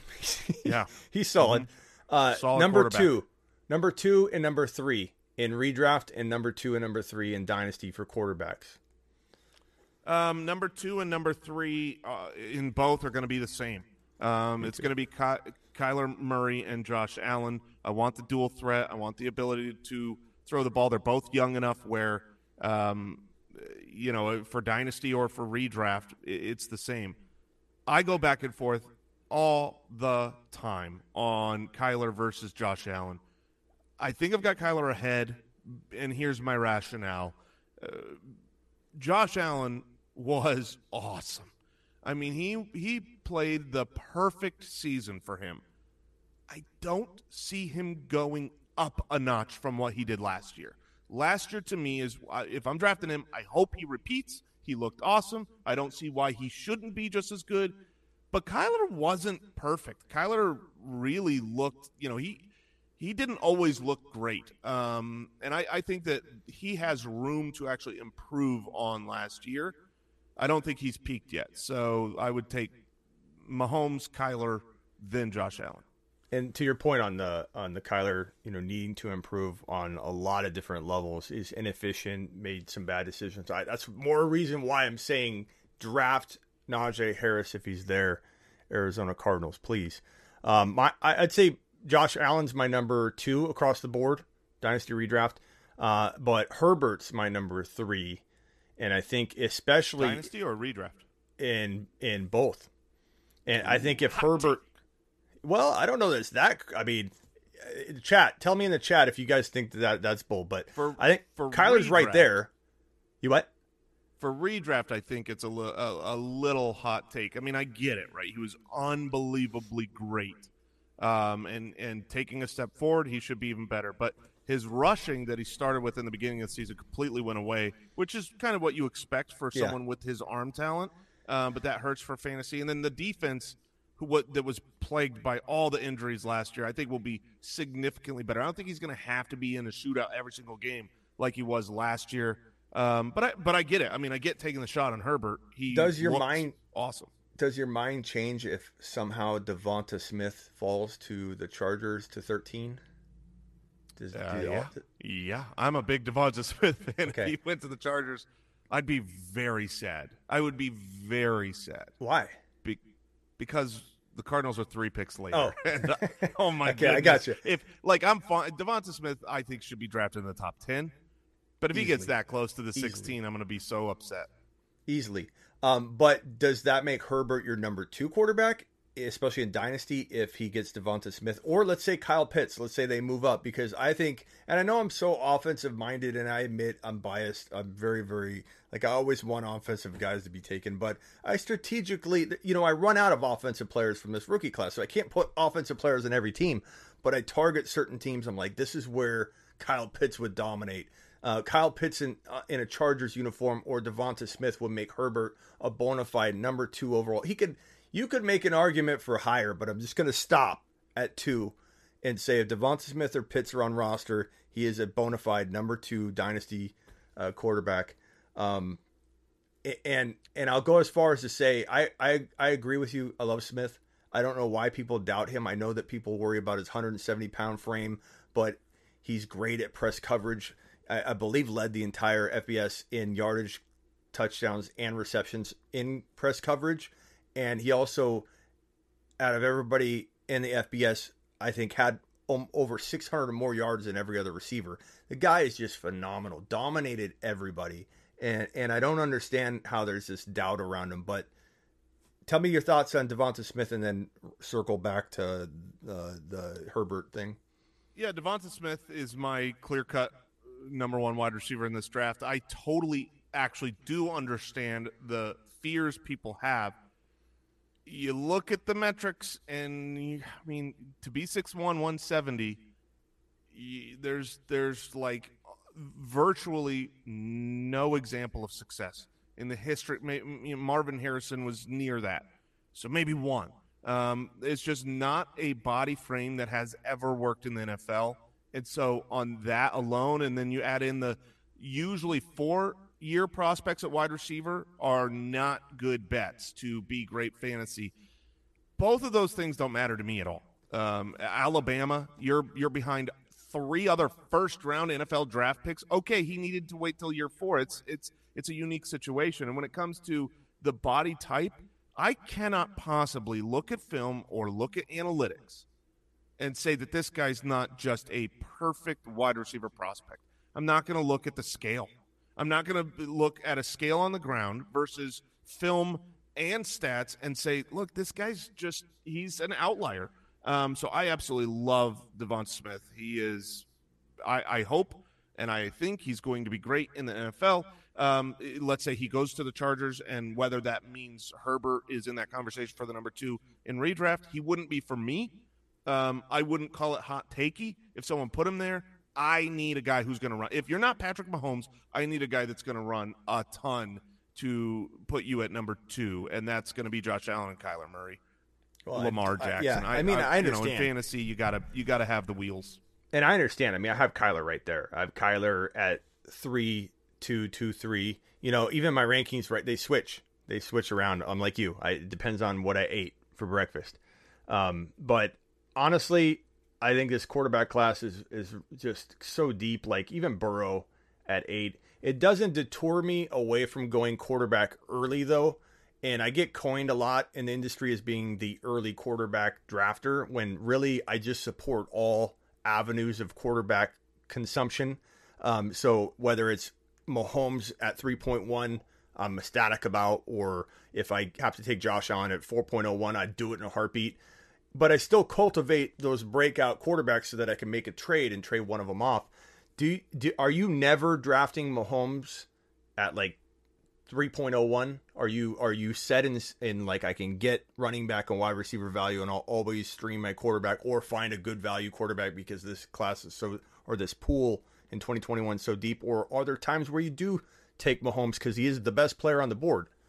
So in reality, when I'm doing real drafts, I can't remember other than one time last year, and we're in, obviously in a lot of leagues that I pull the trigger on that early quarterback. If if Mahomes fell to the middle of a third, um, you know, I I would definitely be willing looking at the board instead of taking a tier or two or three down on running back or wide receiver. I could see myself pulling the trigger on Mahomes. I'm not like anti that. I'm not going to shame that as as a concept. But for the most part, I am I'm if I'm not going to get Mahomes at the very get go, I am looking more for the breakout or the guy that is disrespected, one of those two that's going to be rounds 8, 9, 10, 13, whatever, and stock up uh, depth at the non onesie positions where you need flex options, you need bye week replacements, you need injury replacements, you know, all the time. Quarterback's just so easy to get away with having one on your roster. I need depth at running back and wide receiver. And, and one quarterback last year that I was so high on, and he was so disrespected. I don't know if you guys felt the same way there, uh, but Aaron Rodgers, like ninth, tenth rounder, it was insane. He was 37 years old. You can obviously play well past 37 years of age, and he did not lose anything talent wise. It was a complex situation where Davante Adams was hobbled. He got he was out for a big portion of the year. Even when he came back, he was lingering and hobbled. And they they basically transformed a you know they makeshifted their offense into a run heavy system that fed Aaron Jones what was it 19 TDs on the ground whatever that number was. And so he was so doubted coming into 2020 and he was a value. He screamed value. And there's one quarterback that comes to mind this year that that fits that mold and by default, even if you tell people that you're going to take him, he doesn't go because there's so many other names that just by default go ahead of him. But it's Russell Wilson. He's falling to like eight, nine out of all drafted quarterbacks. And to me, because he's capable of being a three, four overall quarterback, I'm not saying that there aren't consistency concerns or now, you know, there's issues there in house. Is he happy? But he's got DK Metcalf, he's got Lockett, he's got Carson um, this offense is still going to produce, and he's fully capable, in my opinion, of returning to the top five quarterback conversation anytime he wants. Um, what do you think about him as the eighth drafted quarterback? And does he, feel a little bit Aaron Rodgers to you from last year? Uh, yeah, yes and no. I mean, he's he's a value there. He's going to be a quarterback one for sure this year. He is every year. Um, you alluded to it a little bit, but my issue with Russ is the consistency. Um, you know, I, I when you have someone like Russell Wilson, you pretty much have to play him. You play him every single week. You're not streaming that position. He's in your lineup. The problem is Russell Wilson has a lot of bad games. Uh, you know, he has games where he actively hurts you in fantasy um, because they just decided to run the ball a lot that week. And now the team is really, they haven't just come out and said we want to run the ball more. They've made the changes. The offensive coordinator, after meeting with Pete Carroll, said, I'm going to quit because I disagree with you as a difference of philosophy. So um, I, I, I definitely think Russell Wilson is going to be, you know, if you look at you get him at eight, is he going to finish above eight next year? I would say probably so. So you could you can call that a value, but in a redraft league, did he help you win a championship? Did he help you win more games than he helped you lose versus getting more value somewhere else and then streaming the position, playing good matchups every single week? Uh, so you so you actually have a higher bar of consistency.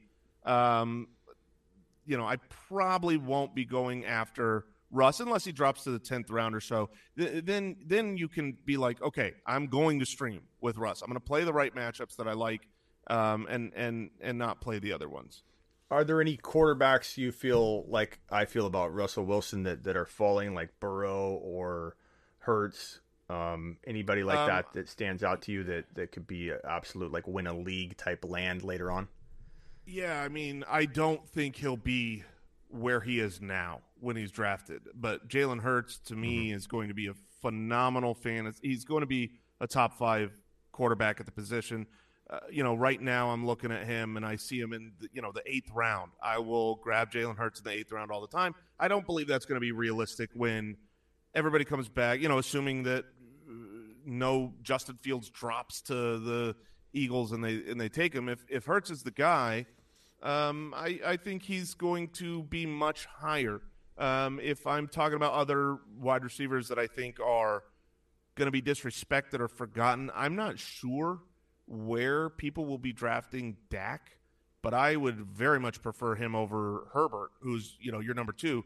You look at the receiving core, and it's it's better. It's better than even if you add Devonta Smith or Kyle Pitts to the Chargers, I think the receiving core is better in Dallas, and the defense is worse, and the propensity to just air it out is there. So uh, he's someone that if he drops at a draft, I'm going to be really excited to scoop up. I mean, look, we saw him play at an elite level before he went down, and, and there's no denying those options. And you heard how high I am on uh, on, on Lamb, so it wouldn't shock me at all if he flirted in that you know four to six range, no question. And it wouldn't shock me if Herbert took another year to get to that that two level. Maybe I'm a year early in redraft. We'll see where I rank him uh, closer to August, but I, I still firmly believe he could drop those kinds of numbers. And and and when I say he's number two on my rankings, my rankings are also a little bit different because my rankings need to be used with ADP. Um, because where I rank guys is not where I recommend people draft them. Um, so right. sometimes people will see like Devonta Smith sky high on my dynasty rankings, and then they come out of a draft and they're like, "Okay, I took him, and everyone laughed at me. You told me to take him high." Uh, so you know, it's a little different from where I rank them, and that's a tough thing with what we do, right? Because you got to pick. You got to pick. Are you going to guide someone based on ADP, but with some advice of, you know, where the sleepers lie, or are you going to produce a set of rankings that you predict to be the actual outcome and then advise someone to ensure they use ADP. So that's something I struggle with for all 18, uh, 19 years that I've been doing this. Uh, and, and I tend to stay with the, the where I predict them to actually fall. So me ranking him two, I get away with drafting Herbert as late as I can, you know. So let me clarify that. Um, Kyle Pitts, you brought him up. Everyone's talking about him. Everybody's pretending they found him. It's getting a little annoying. Uh, everybody loves him. So tout him up and uh, and tell me how how uh, how high do you think he could be ranked in Dynasty after one calendar year? Um, yeah, I mean, I, I feel like I feel like I'm the anti Pitts guy, and Ooh. it's not because I think he's not great. He's the best receiving tight end I've ever seen. Um, so I'm with everybody. He's unbelievably great, but there's a long track record of first round tight ends not working in the NFL the way that we hoped. The hype didn't hit. They take a while to come to their own. That's widely known. Uh, you know, the Travis Kelce's and George Kittles, they didn't do it in year one. and they also weren't first round draft picks. Um, Kyle Pitts is awesome. He's going to be great. But when I'm looking at rookie rankings, rookie startup drafts, you know, I see people talking about Pitts at two, you know, or definitely top five. Uh, I think we we had a footcast today where uh, we were talking about the 109, and you know, I was saying, well, if Pitts can fall there, and my two other co-hosts, and maybe rightly so, were saying that's impossible that Pitt could that Kyle Pitts could fall there. If I was drafting every single pick, like I was, it was 12 Jasons in that league. There's a good chance Kyle Pitts would be there at the nine spot. I think that's about where I would be willing to draft him because um, I don't, I just don't like holding and developing the, the, the tight ends. And maybe I'm insane. Um, he, like I said, he's unbelievably talented, and I think the destination is going to make a difference. Yeah. Um, there are a couple Definitely of destinations at the top of the draft that he's been mocked to that are not good. Yeah, um, I don't um, like where Detroit. There's already another tight end there. You know, if he goes to the Broncos and uh, he's with Fant and no quarterback, like, Detroit really? Detroit, exactly. You've got T.J. Hockenson and a bad quarterback. Um, Philadelphia needs a, a, you know as many weapons as they can have, and they've had the two tight end system. But then it's Dallas Goedert, and you know there are spots he goes where I think just saying, well, the talent is so great that you got to take him at the very tip top, and he's going to be uh, first ballot Hall of Famer. I think that's carried away. So uh, one of the last things I'll say, uh, uh I'm playing in a league against Andy. Actually, and uh, it's a league with Darren Waller that he's in for charity. Uh, g- give me a little like tip to to throw him off during the draft. To throw him off during the draft, I, I you know, I'm going to be honest with you. you're not going to throw him off. He's going to smoke at all y'all in the league. He's going to represent our brand. Um, and I mean, that's just how it is. I got to represent the ballers over here. Uh, this is the one with Hue Jackson. Yeah, Hue Jackson. Oh Darren yeah, he's taking. He's taking. Hue Jackson. T Pain. Reason. Yeah, I'm telling you this. Hue Jackson's the reason Andy's in this league because he's uh, Hue. Hue Jackson's been a a, a figure on our show uh, for as long as we've been around. A fun time. I think Andy has. I don't think it's on the set, but in the office, a signed Hue Jackson uh, autographed picture because um, Andy was a Hue Jackson believer while Mike and I were not. Um, and then it's become a funny bit. But uh, yeah, we're all rooting for Andy as far as how to throw him off. Um, you know, maybe try to uh, trade him Cardinals or guys that he says Done. he really likes, and maybe he'll pay up a little bit too much for it. Since we're close, so maybe I'll just have a bullhorn uh, airing outside, really loud, pointed in your direction uh, so that it distracts him Because I think we're, like I said, I think we're about two two to five miles apart right now. Oh, really? Um, wow. And uh, yeah, so so co- hopefully COVID doesn't you know do anything this season to delay the, the you know or postpone games. Um, I guess that would be my final question to you. Do you anticipate a modified season at all? Do you think we get through this COVID thing? Pretty. I, I said this over and over and over and over last season when the pandemic was truly horrific and, and horrible and nobody knew what was going to happen. I said the NFL will start week one on time. It will finish the last week on time, and it will go off without a hitch. And it and it did. Now a year later, with the right. vaccine rolling out, these are going to be packed stadiums, and nothing is going to get in the way of the NFL making its money. That's yeah. what it comes down to. We, That's why I said it last year. It, it, there's there's no worry at all that something uh, COVID related is going to stop the NFL from happening on schedule. Yeah, and I'm I'm ready for everything to get back to normal because like even my radio show, I, I'm not sure if you've ever heard me on um, since you were in Arizona, uh, the Red Zone with Russ Bliss. Um, we've been doing it. It's twenty. It's 23 years going, longest radio show in the world, fantasy football terrestrial radio show, or or at least top two. We tried to find other ones. Um, that that was delayed or or or canceled for that one year. So it kind of put our streak at you know it, it ended our streak. Um, but you know that should be kicking back off. Um, it's just man covid was a it was a pretty crazy year and kind of just a, a tough thing for everybody in general obviously. Everybody had a lot, of uh, I, I, hate to like bring our um, you know the negative things that it brought to our lives up when people had it had a lot worse. But it, it's going to be nice to have the football season back in full full capacity, um, you know, and and be able to to you know, go to games and things like that. Do you, do you guys go to a lot of games, or do you watch them all from the studio there? That's Uh, like like I do. games unless they're on Thursday night or Monday night because we we we're here in the studio. We've got nine big screens uh, that we put all the games on. Uh, so we're we're trying to robotically watch every snap of every game. Um, so uh, Monday night, Thursday night, we try to get to a game if it's here. Yeah, that's the definitely the goal on a on a game like that, like a Thursday night game or something like that. Okay, uh, Jason Moore, thank you for joining me. You were a fantastic guest. Everybody in here had a great time. Uh, plug, not that you need to, because you guys are the biggest fantasy football podcast around and show, but tell people where they can find you and maybe what you're working on, and then you can get on out of here. Sure. I mean, we're we're part of the Fantasy Footballers. You can find us wherever you listen to podcasts and uh, the fantasyfootballers.com. And of course, draft season's coming up. What we're working on is the ultimate draft kit. We've had it for several years. It's it's a proven winner. Um, we pour our heart, souls, blood, sweat, and tears into that thing. So you can find that uh, at ultimatedraftkit.com. Awesome, man. Yeah, you guys are definitely pioneers in the video space. Um, you know, even somebody that's been doing it as long as I have, like I look up to you guys and uh, I think you've done such an amazing job paving the way for everybody that does video and, and, and podcasting. It doesn't have to be video, audio podcasting. You really help keep and get, well, really get and then keep, uh, you know, fantasy football relevant for a lot of people. So without you guys, it would be a much smaller industry. I, I have 100% no, no doubt about that. So appreciate it. Appreciate the kind words. That's very nice. Yep. All right. Jason Moore, thank you. All right. Have a good one. Yep. Thanks. So good guy, good crew. Uh, Andy was awesome when he came on last year. I had Mike on earlier, Mike Wright, the Hitman, and now Jason Moore. So we've completed that trifecta. Go give uh, those guys some love, fantasy footballers, on all their social media platforms. And of course, like you said, go get the draft kit.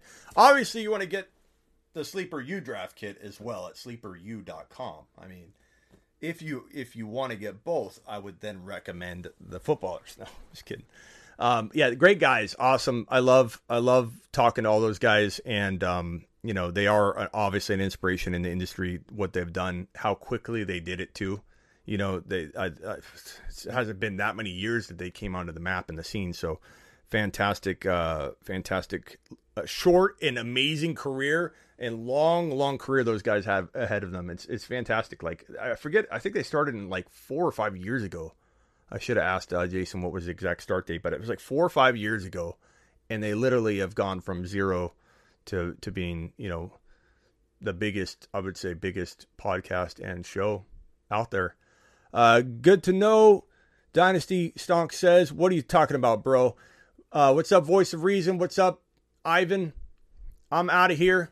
Thank you for joining me. It's been another great show. Um, I decided to move over here because I was just sitting in that seat way too long, and I had to uh, I had to get into a different position. Man, I was my back was hurting. Three hours is a long time. These shows are they go by quick, but they do take a toll on your body when you're in the same position the whole time. Thank you all for joining me. The Fantasy Football Show live. We're here every single Tuesday and Thursday from 4 p.m. Eastern to 7 p.m. That is 1 p.m. Pacific time to 4 p.m. Pacific time. But just know we start at 4 p.m. Eastern every single Tuesday and Thursday. You can find me at thefantasyfootballshow.com or you can go to smitty1.com. Everything I have, you can find at smitty1.com. Uh, media, you wanted to jump on real quick, real briefly, bro, because I got to get out of here. Real briefly, I'm going to send you a, a link real quick. Okay, media? I don't want you to get upset at me. So hold on. media. Don't want you being. I don't want that sad, sad face, bro. Hold on.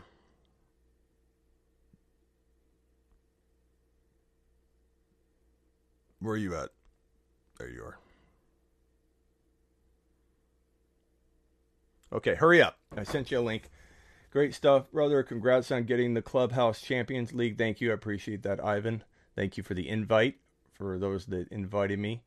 Um, yeah, I got a lot of good leagues. Um, that one that I talked about with uh, Jason Moore was with Darren Waller and um, and Hue Jackson. T Pain is in the league. Uh, K- uh, Cheo Nash, another um, musician. Uh, um, I'm gonna say um, Marcus Grant from I believe NFL NFL.com, or NFL network. Uh, Michael F. Florio is in that league as well, but there's a lot of good names. It's going to be fun. I plan on beating Darren Waller by drafting Darren Waller. So. What's up, media? What's going on? What do you got for me? You got literally like two minutes, and then I'm out of here. Okay. Um, Hit me, hit me, anything. Niner talk. Tell me what the Niners are taking. Why? I, I wanted to hear your opinion on like Raheem Mostert real quick, like in fantasy. Um, so I love Mostert. His talent is, you know, right up there with anybody in that like seven to ten fantasy running back range in terms of talent and skill. But he's a big injury risk, so you can't draft him there. You can only take him. You know, I, I would say I've done a bunch of mocks um, this last week, and I haven't seen him go once in the top five rounds. So that doesn't mean he can't be that good. Like a lot of people Yeah. in here that are Niner, you know, faithful will be like, "Well, You don't think he'll be a top five round player?" I'm just saying where his ADP is, and you don't want to, you don't want to discard ADP because ADP will help you take advantage of winning your league. So if you like Mostert as the number six running back, I'm not saying he is. You don't mm-hmm. draft him there because you don't have to. So six round on, I don't even know where his ADP would fall, but it's going to be six round on. And does he have the potential of being a top ten running back per start? Absolutely.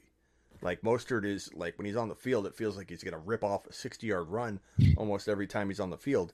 I think Mostert has phenomenal upside at six seven round ADP. Okay. What do you think? Um, yeah, I mean, I, I agree with you on that. It's just that because he's not able to stay healthy, and I think just the Niners they need a running back who can actually mostly stay healthy. And What if you trade it up into the first round again? You take Fields or Lance or whoever, Mhm. and then you trade up into like the 20 range, 21 and you took Najee Harris. Can you imagine? Like So I I heard like a report about that, like they've met before or whatever, but I'm not sure if that will actually happen. I would I would be really surprised because the fact that like Lynch, I mean Shanahan just, you know, likes to he doesn't really draft running backs, especially like in the first three rounds. I would say he likes to go a lot of that um undrafted route. Mm-hmm. Yeah. Um, we'll see. I think Shanahan's doing things that that maybe are not out of character for him anyway, but they're bold and aggressive. Yeah. So he's kind of in a bold and aggressive state of mind. And I think I, I, I didn't really predict you guys to trade up to three so early. I thought maybe you contemplated the more pressure was put on, but you did that mm-hmm. pretty early. And and I'm not saying it's out of character, but it definitely feels aggressive, more aggressive Yeah. than I thought he would, you know, they would be. So maybe you would potentially go get a running back.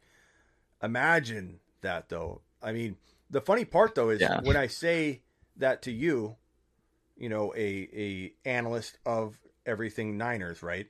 hmm Do you feel like if you had Fields and Harris, even if you gave up a future first rounder in the second rounder Yeah. to move it up, do you feel like you are equipped to win right now in your this this year to win the championship this year? Like, do you feel like that that better equips you, Um or do you think it would be better to have a defensive player?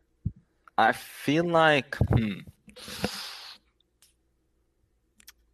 I feel like I'll go the defensive route just because the fact that's always what the Niners have like done. Like they're very strong on defense, but I wouldn't really mind a running back because I feel like throughout this regime, like they haven't really thought much about offense. They do. uh, You're They ruining. like, you're they ruining. worry my too much point. about defense. You're ruining my point. You were supposed to say yes, and then I was going to say, then why aren't teams doing it? Why aren't teams getting aggressive? But you just ruined it. But it's okay, Mika. You're honest. That's fine. I want you to be honest. Doesn't mean you won't disappoint me.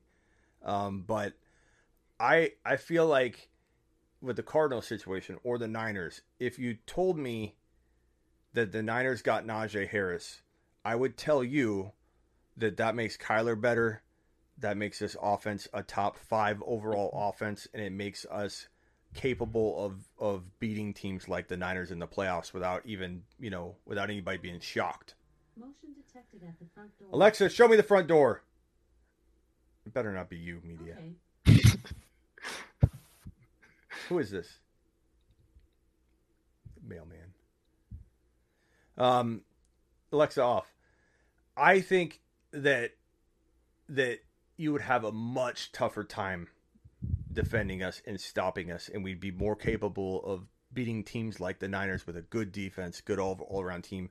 And so, like, then that makes that. Then I, I ask the question: Why on earth would anybody think differently? Why do these teams not consider it when it's literally the move that makes the team most potent and most difficult to defend? Like, I get it. You get a you get a guy like Farley or Patrick or Surtain, um, and you put them on the roster. We, we are a better team, but I think the offense is what we need to work on for as the Cardinals. We we need to we need to make sure Murray's healthy. We need to make sure Murray's efficient.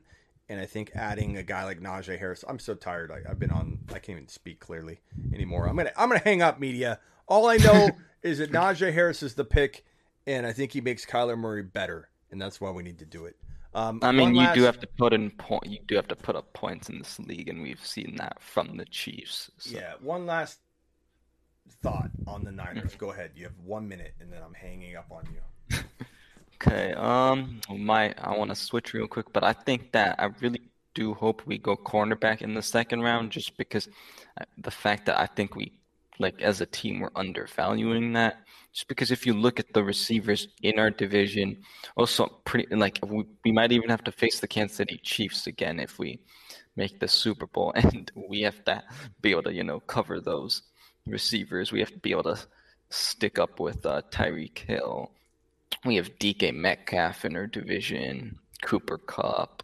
It is a tough division, the best Yeah. division in the NFL, in my opinion. No, no, I don't feel that Pittsburgh and Cleveland and the Ravens are going to give our division a run for the money. No, media, I think we, we have the Cardinals, the Niners, the Rams, the Seahawks, potentially four teams, all four could have Could double digit playoffs. wins. And that's going to be crazy. I, I, what did I just do, media? Um, that's I'm banging my desk and I'm knocking stuff off. I knocked a whole bunch of wires behind there. I'm out of here, media. Right. I appreciate you chiming in. We're way over time. Um, I will catch you on the Instagram side. All right, sounds good. Later. Have a Go good follow one. my boy, media. Uh, give a shout out to your Instagram channel real quick. Uh, my Instagram is 49er Media, all spelled out. Yep. Get it. Later.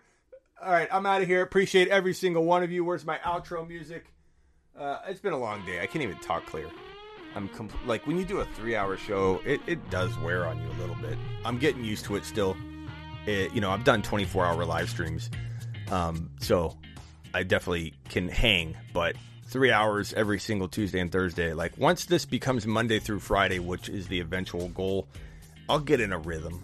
I'll be good with it. I can usually talk without much interruption. I can usually rant like I did the first hour or two on two or three topics. So no big deal for me. I didn't even get to rookie rankings, which I had on this board.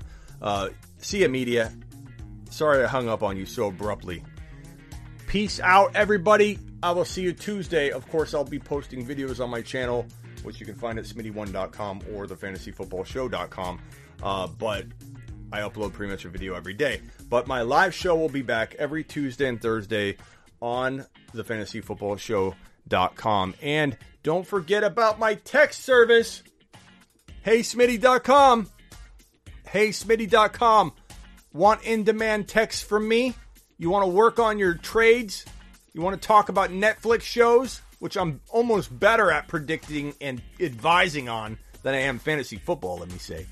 Go to heysmitty.com and get yourself the text service so that we can start chatting. I will see you all later. I appreciate you. TheFantasyFootballShow.com. Learn about it.